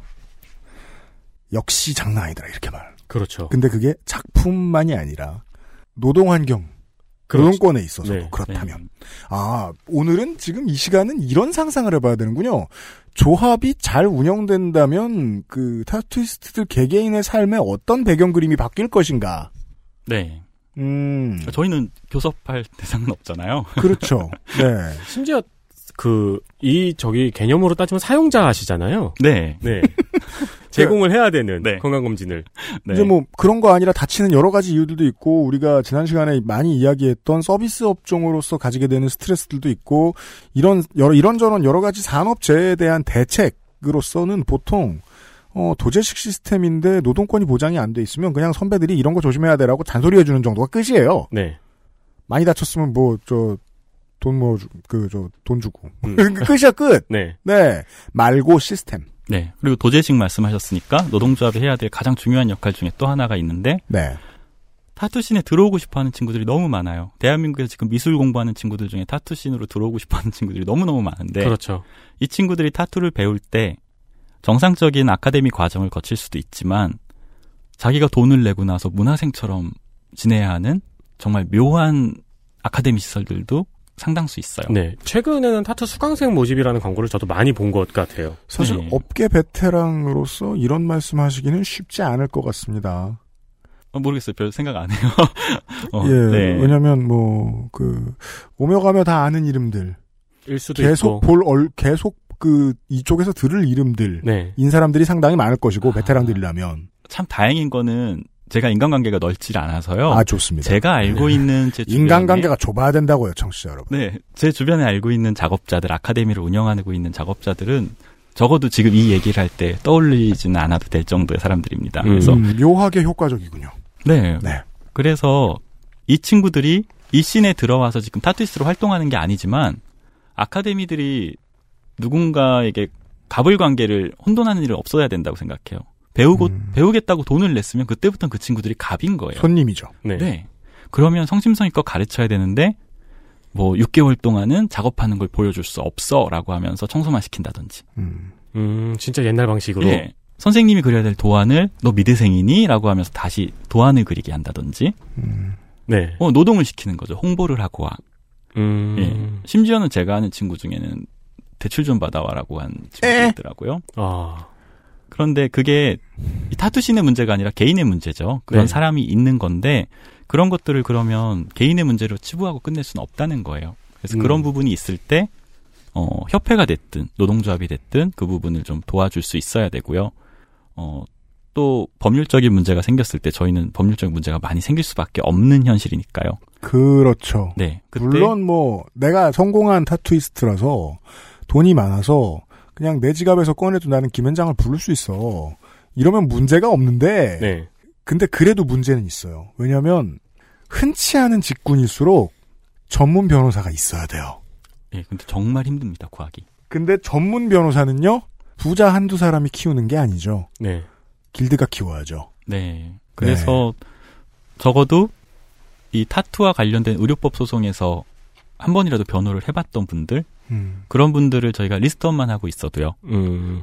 어 실제로 문제가 생겼을 때 변호사를 제가 이렇게 어 수- 연락을 네. 예, 드렸던 적이 있어요. 근데 음 다른 친구가 문제가 생겼을 때인데 그때 제가 무언가를 대신해 준다든지 더 적극적으로 개입할 수 없는 거는 그 친구가 잘한 건지 진짜 잘못한 건지 그죠? 모르겠죠. 그렇죠. 예, 그래서 네. 소개하는 거 정도는 음. 해줄 수 있겠더라고요. 음. 그래서 당장 뭐 조합이 앞장서서 변호사를 대동해서 너와 싸워줄게 그건 아니고요. 음. 적어도 이 친구들이 문제가 생겼을 때 아무 변호사랑 연락해봐야 저희 도움 못 받아요. 네. 심지어는 변호사를 연락해줬다가 변호사가 잘못된 컨설팅을 해가지고 더 피를 본 경우들도 있어요. 음. 우리가 그러니까 이제 그 예. 조합의 리스트업은 하고 있어야 된다는 예. 필요성을 말씀하시는군요. 네. 그 사법 PK 때 얘기를 박판규 변호사가 했던 것 중에 하나죠. 그 법 연구회가 왜 있는가? 네, 네, 왜냐하면 모든 사건은 다 전문성을 요구하니까 네. 그때 그때 공부할 게 너무 많다. 문제는 어 판사쟁이들이야 월급쟁이들이고 캠퍼스에서 자기들끼리 알아서 생활하는 뭐그 어, 부락 공동체처럼 움직이잖아요. 네. 그 지들끼리 협조하고 공부해도 돼. 근데 견- 변호사는 뭐 만 명의 변호사가 만 명의 변호사하고 서로 다 경쟁하니까 밖에 나가서 겨- 공부해야죠. 같은 회사 내부가 아닌 이상 지식 sharing이 잘 안 돼요. 네. 늦게 똑똑해져요. 변호사가 더 네. 다른 법조인들보다. 그래 키워야 된다고요 소비자가. 음. 소비자가 키우려면은 그 소비자는 보통 한 사람일 수 없겠죠. 그렇죠. 그리고 네. 타투 업계는 특히나 이제 산업이 여기까지 켜- 커지면서 많은 역할을 한 게 타투이스트 스스로의 자겨, 자정작용들이 많이 있었잖아요. 네. 그러니까 뭐 미성년자에게 시술을 안 한다든가 네. 아니면 이제 위생적인 규칙을 스스로 만들어 가지고 전파를 한다든가 이런 네. 자정작용이 굉장히 큰 역할을 해왔었는데 이게 이제 산업이 커지면 분명히 깨지는 부분이 있겠죠. 네. 가장 자주 화두가 되는 게 이제 미성년자에게 시술을 하는 부분이 있었고, 네. 예, 음. 위생 문제도 그렇고요. 네, 위생 문제 같은 경우가 저희가 제일 먼저 손을 대야 되는 부분이죠. 그러니까 합법화가 된다면 네. 네, 일반 직업화가 된다면 그 부분은 저희가 의사 선생님들한테 도움을 청할 부분이에요. 필수 교육을 네. 받도록. 네, 그 부분은 저희가 정말로 의- 어, 의료 조직한테 조직에게 음. 도움을 청해야 될 부분인데 지금은요. 이 얘기는 그냥 꼭 하고 넘어갔으면 좋겠는데 지금은 저희가 법적 보호를 못 받기 때문에 전 세계 어느 기준보다도 엄격한 기준을 스스로 지키고 있습니다. 음. 어떤 상황에서도 저희는 지켜지지 누군가 지켜주질 않거든요. 네. 그러니까 저희 스스로 지키는 방법이 호주에 갔다 왔더니 호주는 아 이런 식으로 하더라. 독일은 이런 식으로 하더라. LA는 이렇게 하더라. 뭐 워싱턴은 이렇게 하더라. 그러면은 그 중에 가장 어 타이트한 기준을 적용해서 작업을 하고 있는 경우가 한국 작업자들이라고 보시면 됩니다. 네. 모두가 그렇진 않겠죠. 그래도 어 자기 직업을 보호하고 음. 직업을 사랑하는 정도의 작업자들은 자기를 위해서라도 네. 지키고 있습니다. 해외 상당수 국가들이 그 팟캐스트에 들어가는 음원들의 저작권에 대한 법률을 안 가지고 있어요. 네. 왜냐하면 팟캐스트라고 다를 게 없기 때문이지요. 다만 법을 어겼는지 알아보기가 그 법 집행하는 사람들 입장에서 좀 힘든 매체입니다. 음. 라디오하고도 좀 비슷해서. 네. 다만 라디오 같은 경우에는 국가의 인프라를 나눠 써야 하기 때문에 응당 지켜야 할 법과 응당 갖춰야 할 규모가 되게 크고 다른 편이에요. 이 걱정을 할 필요가 없어요. 근데 팟캐스트는 마이크로미디어잖아요, 개인의? 그러다 보니까 방송국에는 적용해도 됐던 법이 팟캐스트에 적용하니까 지켜질 수 없게 된 거예요. 너무 많고 너무 길어. 네. 다 알아볼 수도 없고. 그래서 엄연한 저작권 법이 있는데 그걸 팟캐스트에 적용하지 않는 국가가 엄청나게 많아요. 네. 한국도 그래요. 한국 같은 경우에는 저작권 협회가 사단법인이 거의 법률 노릇을 하고 있기 때문에 네. 거기서 손 놓으면 괜찮아요. 그래서 누구 노래를 막 틀어도 그냥 괜찮은 거예요. 그러면 이 말씀을 왜 드리냐면 제가 비슷한 느낌을 받을 때가 그때였거든요. 온 세계의 법을 다 뒤져봤어요. 영국 법이 제일 잘 돼 있어요. 그 노래를 틀었을 때마다 0.00000 파운드를 몇, 몇 파운드를 내라 그랬으면 잘못된 법이었을 거예요. 왜냐하면 팟캐스트마다 내는 수익이 다르니까. 네. 그리고 파운드를 안 쓰니까요. 네. 그리고 수익 맞아요. 네. 그 이- 브렉시트가 돼야 가능한 음, 그렇죠. 그 팟캐스트가 내는 수익의 0.00몇 퍼센트로 어. 정해져 있어요. 네. 자세하게 알려드릴 생각은 없습니다. 지금은 그 얘기는 뭘 얘기하고 있다는 겁니까? 영국이 이미 팟캐스트 수익을 관리하는 제도적 장치도 마련하고 있다는 거예요. 음. 그러면 법이 그러면 타투이스트든 팟캐스터든 고민할 게 없어요. 법 지키면 돼요. 네. 틀리면 구청 갔다 오면 돼요. 그 다음에 고치면 돼요. 이게 뭐가, 뭐가 된다고요? 내가 고민할 필요가 없다고요. 그렇죠. 전 뭘 고민했습니까? 우리나라에 법이 없으니까 고민한 거예요. 그러니까 전 세계 법을 다 찾아본 거고. 네. 결과는 안 알려드리겠습니다만, 음악조작권협회에 오랫동안 얘기했습니다. 결과는 좋지 않았습니다. 음. 제 싸움은 실패했어요. 네. 합법적으로 돈을 내게 해달라. 우리는 지금 합법적인 모든 조치를 다 하고 있으니까. 아, 그런 시도를 하셨었군요. 처음 얘기 안 해요. 왜냐면, 말, 이것도 정치적으로 재밌는데요.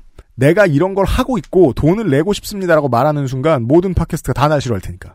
어, 오늘 했던 이야기랑 굉장히 비슷한 이야기네요. 근데 저는 그걸 설득하고, 설득하고 다닐 수가 없어요. 친한 사람이 하나도 없어요. 한 놈도 설득할 자신이 없어요. 에블바리 헤이츠 미. 네.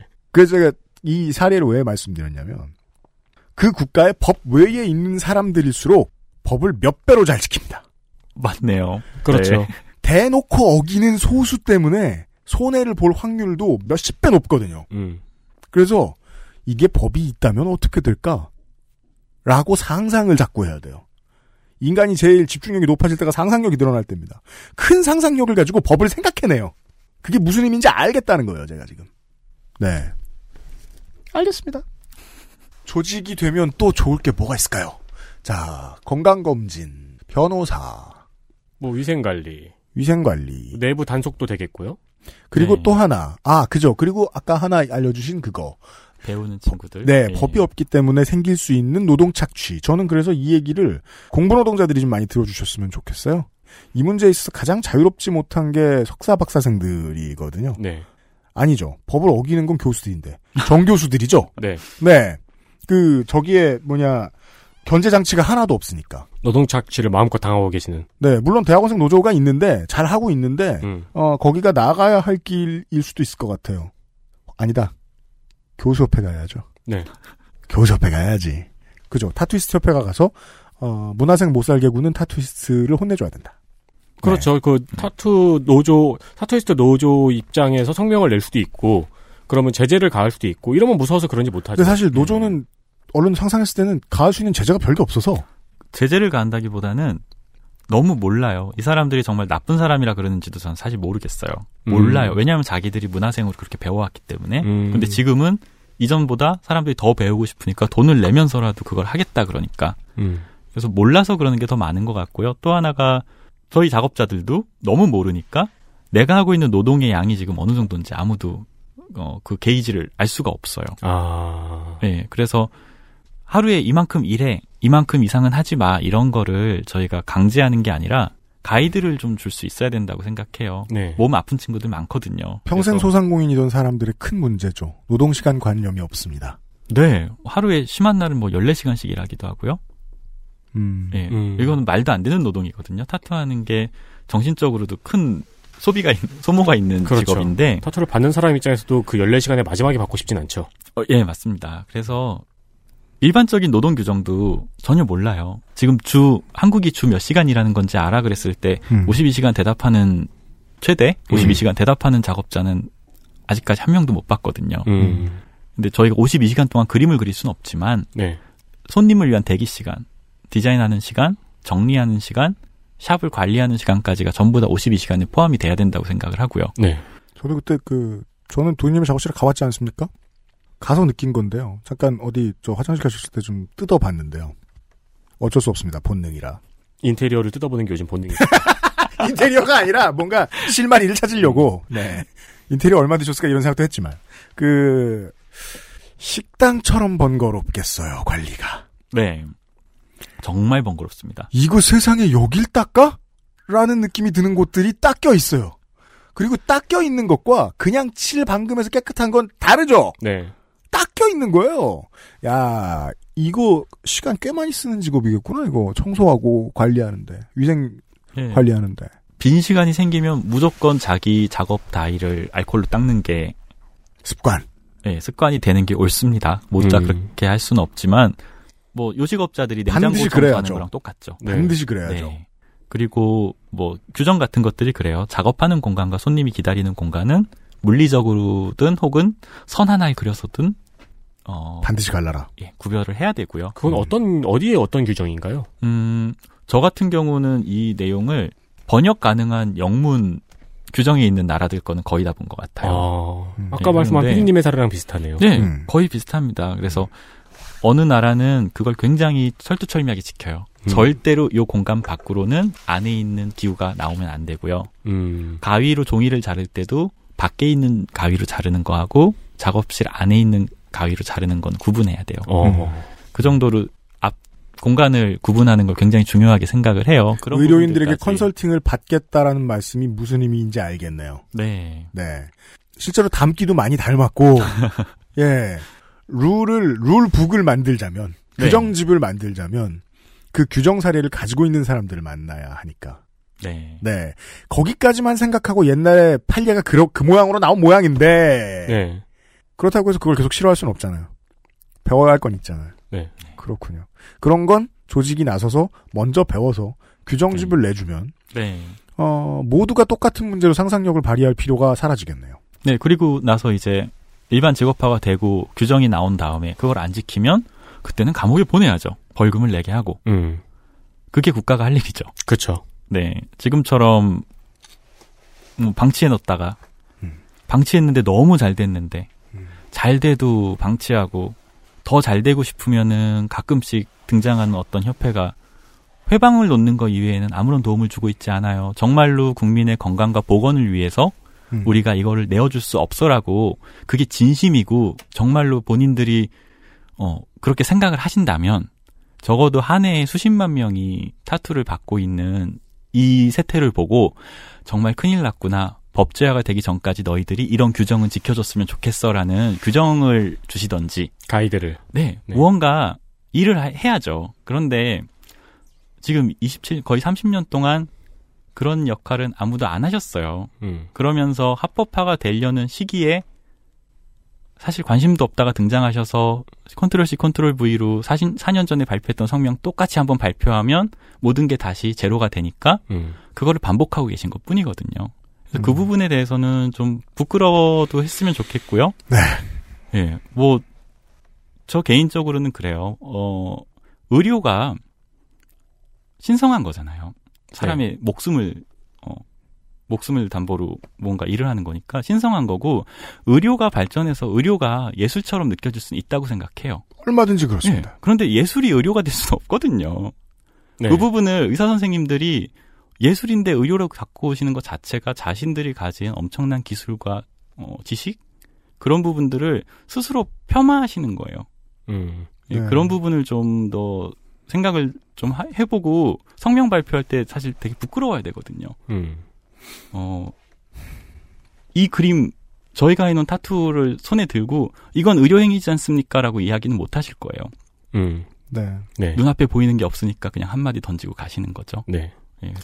의료인이 예술을 하게 되는 것과 예술인이 의료인의 원칙을 배우게 되는 것은 너무너무 다릅니다. 네. 90 년대의 재판부가 그것을 혼동했던 모양이고 별것도 아닌 그 헷갈리는 상황이 한두 사람이 되게 많은 사람들의 세상을 바꿔놓기도 하네요. 그래서 저희가 노동조합 창립되고 나면 예. 이슈 파이팅도 해야 되고요. 음. 어그로도 끌고 그러려고 어떤 식의 파업? 저희는 고용주가 없으니까요. 네. 음. 어, 누구를 상대로 파업을 할까? 어, 누구를 상대로 어, 협상을 할까? 그런 생각을 하면서 열나 안타깝지만 그 이것 역시 답은 조 소장이 낸 적이 있죠. 이러한 서비스업의 고용주는 그때그때의 손님들 그 사람들이다. 네. 그리하여 다수가 다수를 고용한 것으로 보아야 한다. 저희들끼리 저 혼자가 아니고요. 이 이야기를 하고 있는 친구들끼리 머리 짜내고 있는 것들이 네이버 노동자들처럼 음. 우리가 얼마나 조직될 수 있는지를 보여주는 게 더 우선인 것 같아요. 음. 그래서 누구와 싸우는 게 아니라 음. 어, 인스타그램을 통해서 모든 타투 작업자들은 작업을 공유하고 있기 때문에 네. 어, 정말로 이번에도 또 합법화 이야기가 나왔고 음. 내년 초에 이제 법제화를 하겠다고 하는데 중간에 이미 이번에는 의사협회에서 성명 발표하셨어요 며칠 전에 네. 네, 복부탄 그것. 네, 똑같은 거. 네. 어, 이제 저 외울 것 같아요. 네. 그래도 그 포맷 안 하고 용케 그 서버 컴퓨터 잘 관리하고 있네요. 그때 거 어딨지? 이러면서. 네. 한번 의사 선생님한테 토로를 한 적이 있어요. 너무 하시는 거 아니냐고. 네. 어, 다 될 만하면 마지막에 등장하셔서 그랬더니 그분이 웃으시면서 하셨던 얘기가 아그 저기 4년 전 데이터 찾는데 시간이 걸려서 늦어진 거지 그렇게 얘기하시더라고요. 뭐 농담 삼아 하신 네, 얘기시겠지만, 네. 어 그래서 저희도 나중에 조합 발표하고 나면은 저희들끼리 다른 업종이 하는 파업처럼 저희들끼리 하나의 이벤트 행사 준비하는 게 음, 이번에도 또 의사협회에서 회방을 놓으시면 음, 저희가 인스타그램에 전부 다 히포크라테스 선서를 올리려고 해요.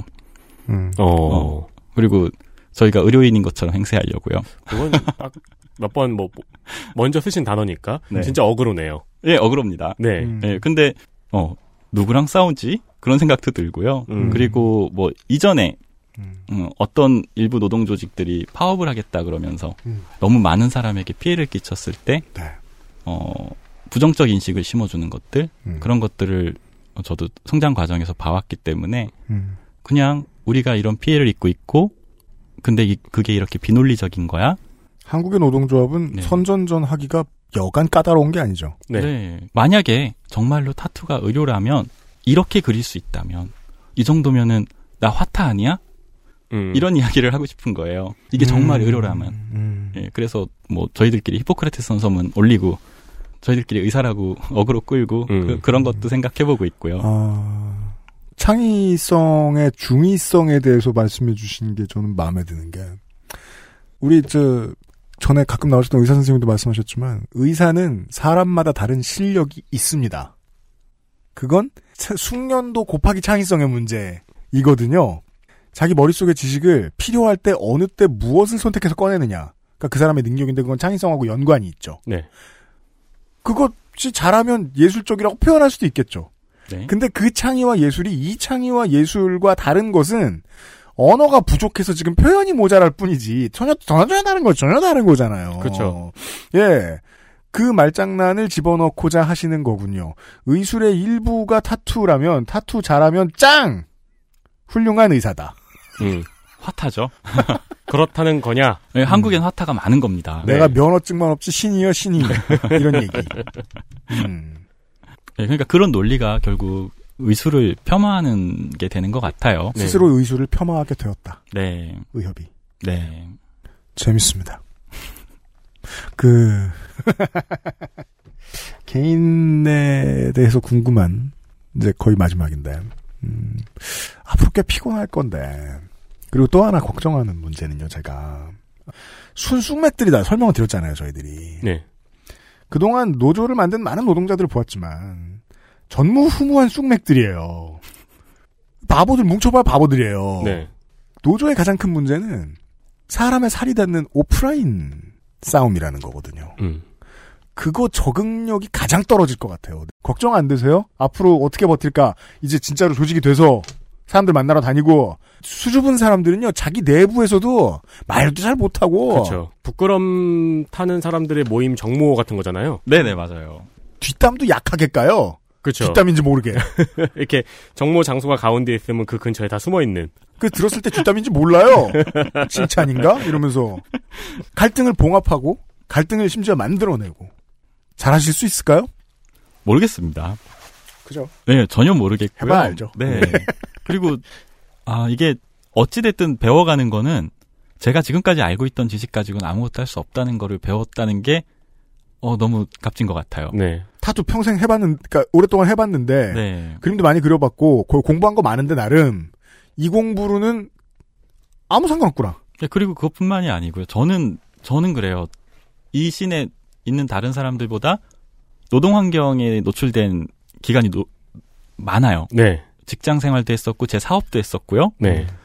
그러다 보니까 노동에 대해서 다른 친구들보다는 많이 공부됐고 관심도 많았어요. 음. 나머지 쑥맥들에 비하여. 그럼에도 불구하고 누구 한 사람 한 사람 이 일로 관련해서 만나볼 때마다 아 내가 아무것도 하면 안 되겠구나 생각이 들 정도로 아무것도 모른다는 생각을 계속 하게 돼요. 음. 네, 그래서 그게 차라리 즐겁다고 하시는 거죠 지금.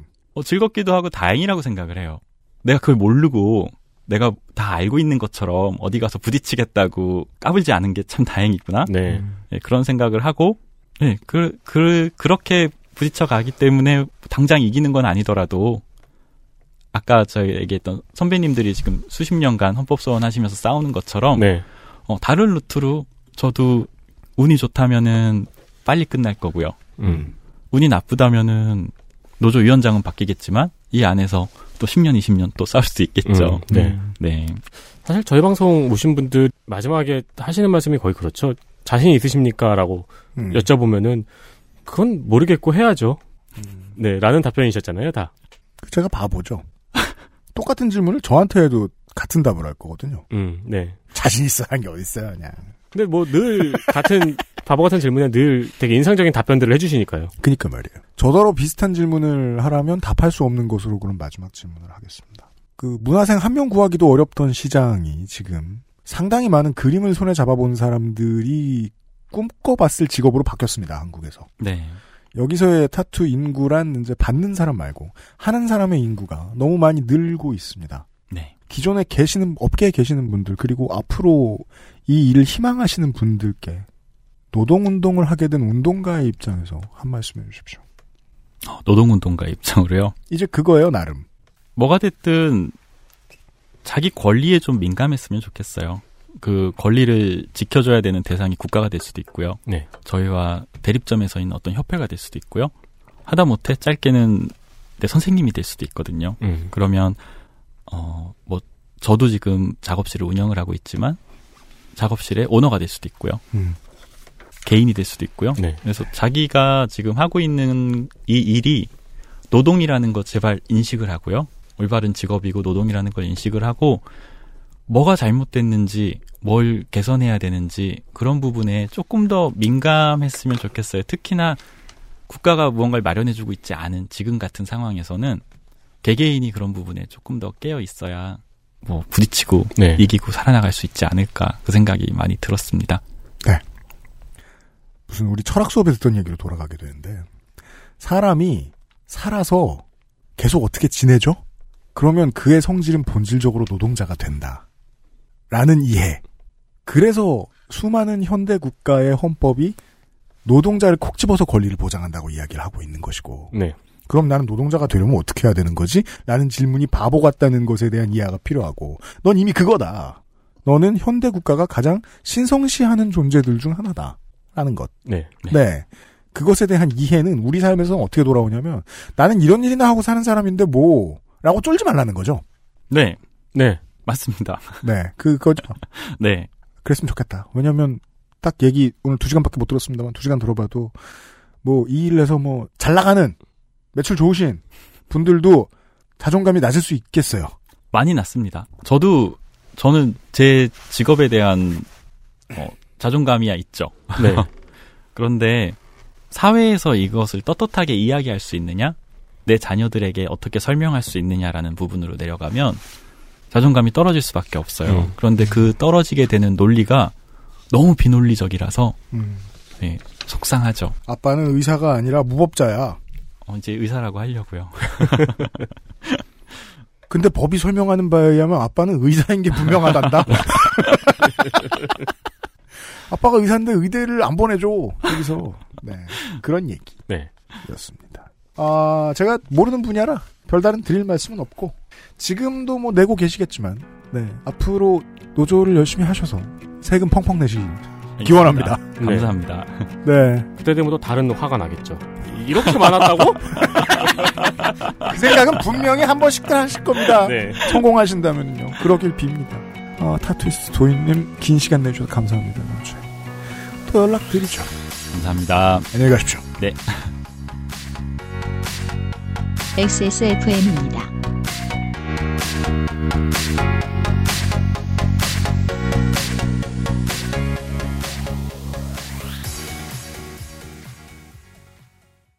건강기능식품 광고입니다. 다이어트는 선택일 뿐입니다. 하지만 시도한다면 실패하긴 싫은 당신. 건강한 비움 친구 디메이트를 고려하세요.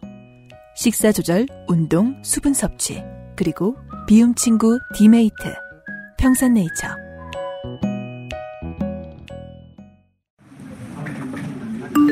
대출이자 42만 원이 나갔습니다. 관리비 23만 원이 나갔습니다. 아, 가스비. 카드 대금 147만 원이 나갔습니다. 다 가져가라, 다. 당신의 머리카락이 원형으로 800모 나갔습니다.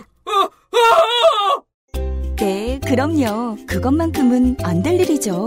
13년간 이어온 빅그린의 노하우로 당신의 모발을 지켜드릴게요. Big Green 이젠 탈모 샴푸도 빅그린 헤어로스 샴푸. 공부하고 싶은데 신경 쓰이는 게 많으시죠? 주저하지 마시고 신청하세요. 전화 상담, 문자 알림, 우편 발송으로 입학의 궁금증을 풀어드립니다. 인생은 한방. 원광 디지털대학교 한방건강학과.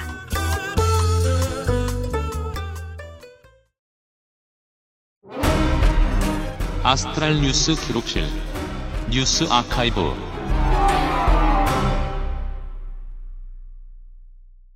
뉴스 아카이브입니다. 먼저 9년 전 이야기입니다.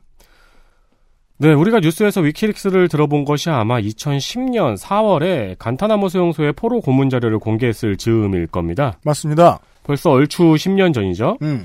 그리고 7개월이 지난 2010년 11월 28일에는 미 국무부의 외교 전문 25만 건을 입수해서 공개했습니다. 네.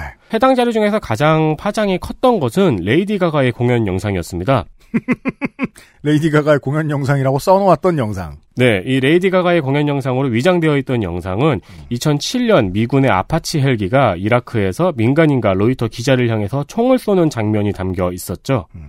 이 당시가 이제 2010년이 미국이 아, 아프가니스탄 전쟁에서 잇따른 민간인 사망이 발생해서 여론적으로 오바마 행정부가 불리했던 시점이었거든요. 네.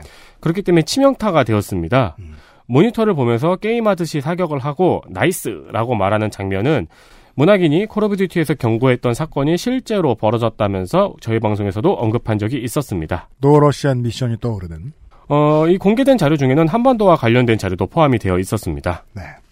이 자료는 미군의 정보 분석병이었던 당시 이름이었던 음, 당시 이름으로 브래들리 매닝이 위키리크스에 넘겨준 것이었습니다.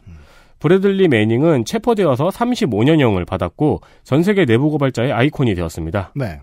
줄리언 어산지는 당연히 석방 운동을 펼쳤고요. 에드워드 스노든이나 전 세계 인권 단체가 석방을 촉구했습니다. 당시 브래들리 매닝에 대한 사연은 또 다른 이슈가 있었습니다. 그가 트랜스젠더였던 거죠. 수감 중인 매닝은 개명과 성전환 치료를 요구를 했고 1차적으로 개명은 허가가 되어서 브래들리 매닝에서 첼시 엘리자베스 매닝이 되었습니다.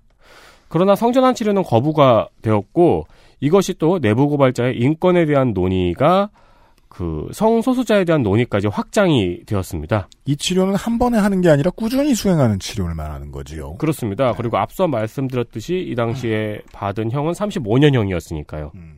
결국 수감 중에 법원으로부터 호르몬 대체 요법을 허락받았습니다. 음. 35년형을 확정받았던 첼시 엘리자베스 매닝은 오바마의 퇴임 3일 전에 사면 조치를 받아서 7년 만에 석방되었습니다. 네. 현재는 위키리크스 관련 재판의 증인으로 소환이 되면서 여전히 평온한 날은 보내지 못하고 있습니다. 이때까지만 해도 위키리크스가 뭔가 좋은 이미지였죠. 국제사회의 숨겨진 진실을 밝히는 이미지였죠. 네. 네.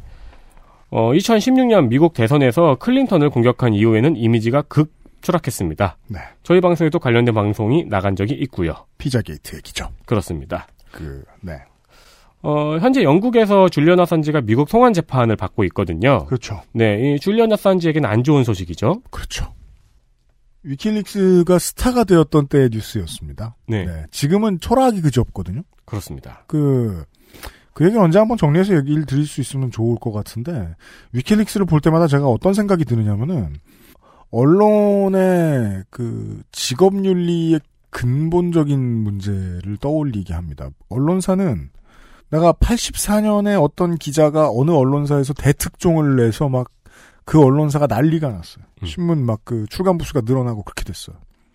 근데 그것이 2019년에 어 이상한 찌라시 기사를 쓴 것을 용인받게 해주느냐 아니라는 겁니다.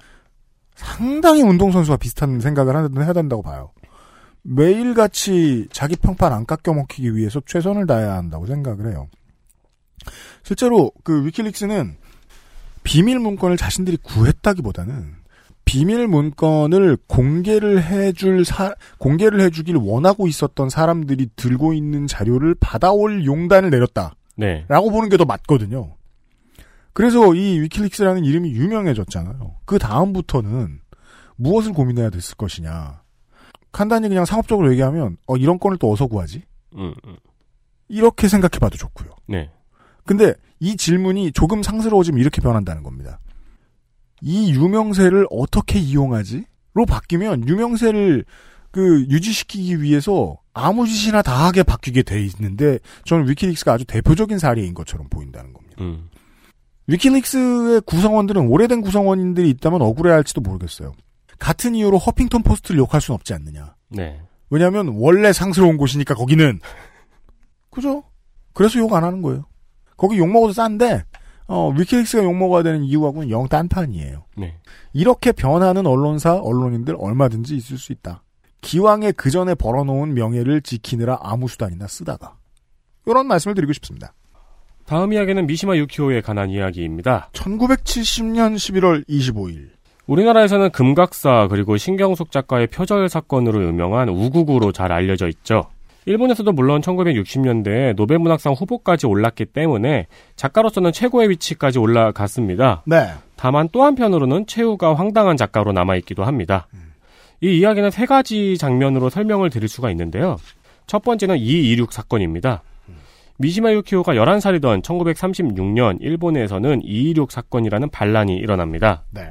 당시에 군부는 제멋대로고 정치는 썩었다면서 육군의 청년 장교들이 천황에게 권력을 돌려주라며 천황 친정을 주장하면서 내 대신 대장장관, 육군 교육총감 등 내각과 군부의 권력자를 살해한 사건입니다. 이런 것이 보통 공화정으로 이행되던 나라에서 가끔 있는 친위 쿠데타죠. 공화정으로 이행하지 말라는 뜻의 쿠데타. 네, 이 반란 자체는 하루 만에 진압이 되었어요. 그러나 이후의 역사가 태평양 전쟁과 패망이라는 점은 조금 아이러니하죠. 네. 당시 미시마 유키오는 11살이었는데 이때 살해된 사이토 마코토의 자택 바로 뒤에 살고 있었다고 합니다. 네. 후에 1960년대가 되자 미시마 유키오는 이226 사건을 배경으로 3부작의 소설을 씁니다. 226 3부작으로 불리는데요. 그 중에 하나가 바로 우국입니다. 이 소설의 내용은요. 다케야마 중이가 226 사건 당시에 반란 가담자들과 뜻은 같이 했었는데 신혼이라는 이유로 친구들에게 따돌려져 가지고 반란에 가담하지 못해요. 때문에 반란에 가담한 친구들을 사살해야 되는 입장이 됩니다. 이 입장과 친구 사이에 갈등을 하게 된 거죠. 그러다가 결국엔 토벌 명령을 거부하고 그의 아내인 레이코와 함께 자결합니다. 신경숙 작가가 표절한 부분은 자결하기 전에 이 부부가 최후의 육체 관계를 맺는 장면이었습니다. 그리고 1970년 11월 25일 이제야 뉴스 아카이브입니다. 40년 전 이날에 미시마 유키오는 본인이 결성한 타테노카이라는 극우단체와 함께 자위대 동부 방면 총감실에 들어가서 총감을 인질로 잡습니다. 평소에도 우익 인사로 유명했던 작가인데요. 그래서 이 방패회라고 우리나라 말로 번역되는 타테노카이라는 극우단체를 조직을 하고 있었어요. 그리고 총감을 인질로 잡은 뒤에 발코니로 나가서 자위대와 언론을 향해서 30분간 연설을 하겠다고 요구합니다. 총감을 인질로 잡고 요구하는 게 다행히 천만 달러를 달라는 것도 아니고 연설만 30분 하겠다는 거 하니까 음. 나가서 연설을 합니다. 연설의 내용은 자위대여 걸기하라. 쿠데타를 하자는 내용이었습니다. 이유는 쿠데타를 해서 헌법을 바꾸자는 거였고 그렇게 해서 군대를 갖자는 거였죠. 그러니까 쉽게 말해 뭐 원하는 건 다르지만 원하는 결론은 다르지만 정광훈 목사 하는 소리 같은 소리 한다고 봐도 좋아요. 그런데 자위대 병사들은 이 연설을 들으면서 야유를 너무 심하게 합니다. 네, 뭐 하는 거냐. 그래서 실제로 하고 싶은 연설을 다 하지도 못하고 7분 남짓의 연설이 끊겼습니다. 네. 그나마도 야유가 너무 심하게 들려서 제대로 들리지도 않았고요. 그러자 그래 너희들의 뜻을 알겠다. 이러고 우국의 주인공처럼 할복을 했습니다. 그렇죠. 그 자리에서. 네. 이어서 다른 인물이 그의 목을 쳐서 사망했습니다. 그렇죠. 이런 사망 사건이 발생한 후에 해외 언론은 이를 계기로 한국의 군국주의의 부활을 아니지 일본의 군국주의의 부활을 염려했습니다. 네. 목을 외치지 싶으신 분들이 계실 텐데 그게 그 할복의 과정이죠. 네. 고통을 겪지 말라고. 네. 네, 그렇습니다. 근데 그 목을 치는 사람이 되게 서툴러서 목이 한 번에 안 쳐졌대요. 그게 대, 그게 보통 거의 무조건 그렇다고 하죠. 네, 네. 그래서 이제 옆에 있는 그 검도 유단자가 칼을 넘겨받아가지고 목을 쳤다고 하죠. 네. 어, 군국주의의 부활을 염려했으나 그럴 리가 없죠. 일본 사회는 큰 충격을 받았지만 네. 이 행위 자체는 시대착오적인 주장과 황당한 죽음이라는 반응이었습니다. 네. 물론 아닌 사람들도 있었죠. 그렇죠. 네, 이 사건을 시작으로 일본에서는 신우익 운동이 시작되기도 했습니다. 너무 빨리 시작됐다는 게 문제다. 왜냐면은 독일이나 이탈리아에서는 이런 형태는 아니었지만 비슷한 형태의 운동이 훨씬 늦게 시작하거든요. 일본은 전범이던 시절로 다시 돌아가자는 운동이 너무너무 빨리 시작되었다. 네. 특히나 이 사람은 그 시절로 말할 것 같으면은 연예계 스타 같은 위치에 가장 가까운 사람들이 스타 작가들인데 이 사람은 노벨상 후보에도 오른 적이 있단 말입니다. 노벨상 후보들 중에 이런 극우가 또 있을까 싶은데 이런 그 celebrity가 이렇게 해버렸으니까 그죠. 네, 오랫동안 남았고 실제로 족적처럼 되었다. 지금도 존경하는 뭐 이 사람을 존경하는 우익 정치가들이 있을지도 몰라요, 꽤나. 네. 네. 그 하나 더 있네요. 이건 요즘 얘기네요. 그렇습니다. 요즘 제가 재밌고 있는 유튜브 채널 중에는 장성규 씨가 출연하는 워크맨이 있습니다. 네, 되게 유명의 유행이라면서요. 제가 그 유튜브 국내 콘텐츠들 잘 안 봐 버릇해가지고. 네. 엄청 떴다며요.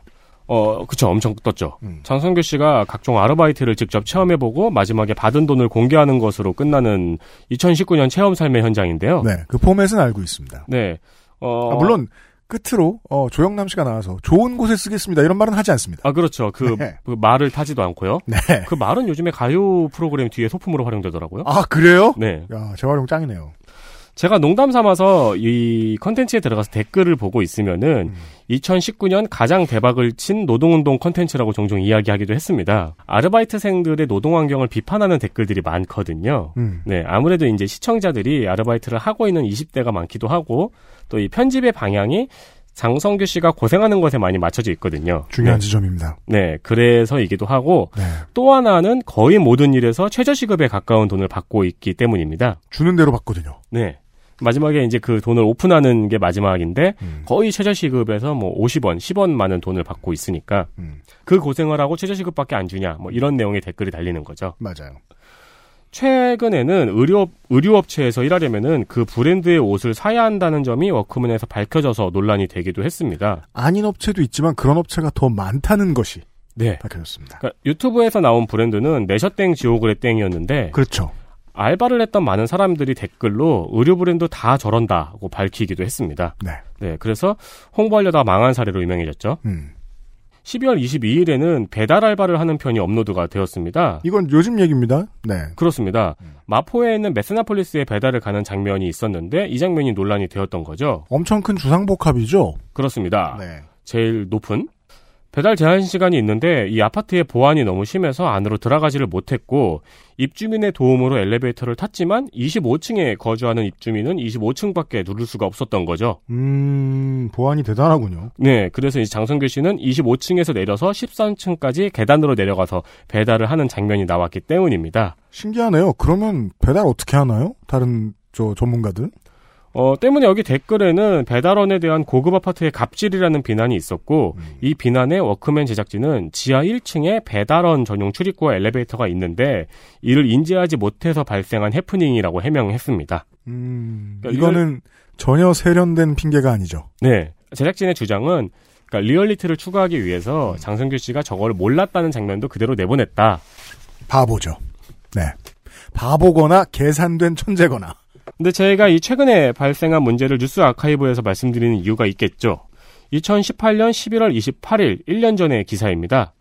서울 마포의 주상복합 아파트에서 배달원들을 일반 엘리베이터가 아니고 화물용 엘리베이터를 타게 했다는 논란입니다. 이게 작년 이맘때쯤 있던 얘기였군요. 그렇습니다. 기사에서 이 아파트는 작년 11월 6일에 주민투표를 통해서 배달원의 출입을 원칙적으로 금지하는 결정을 내렸어요. 네.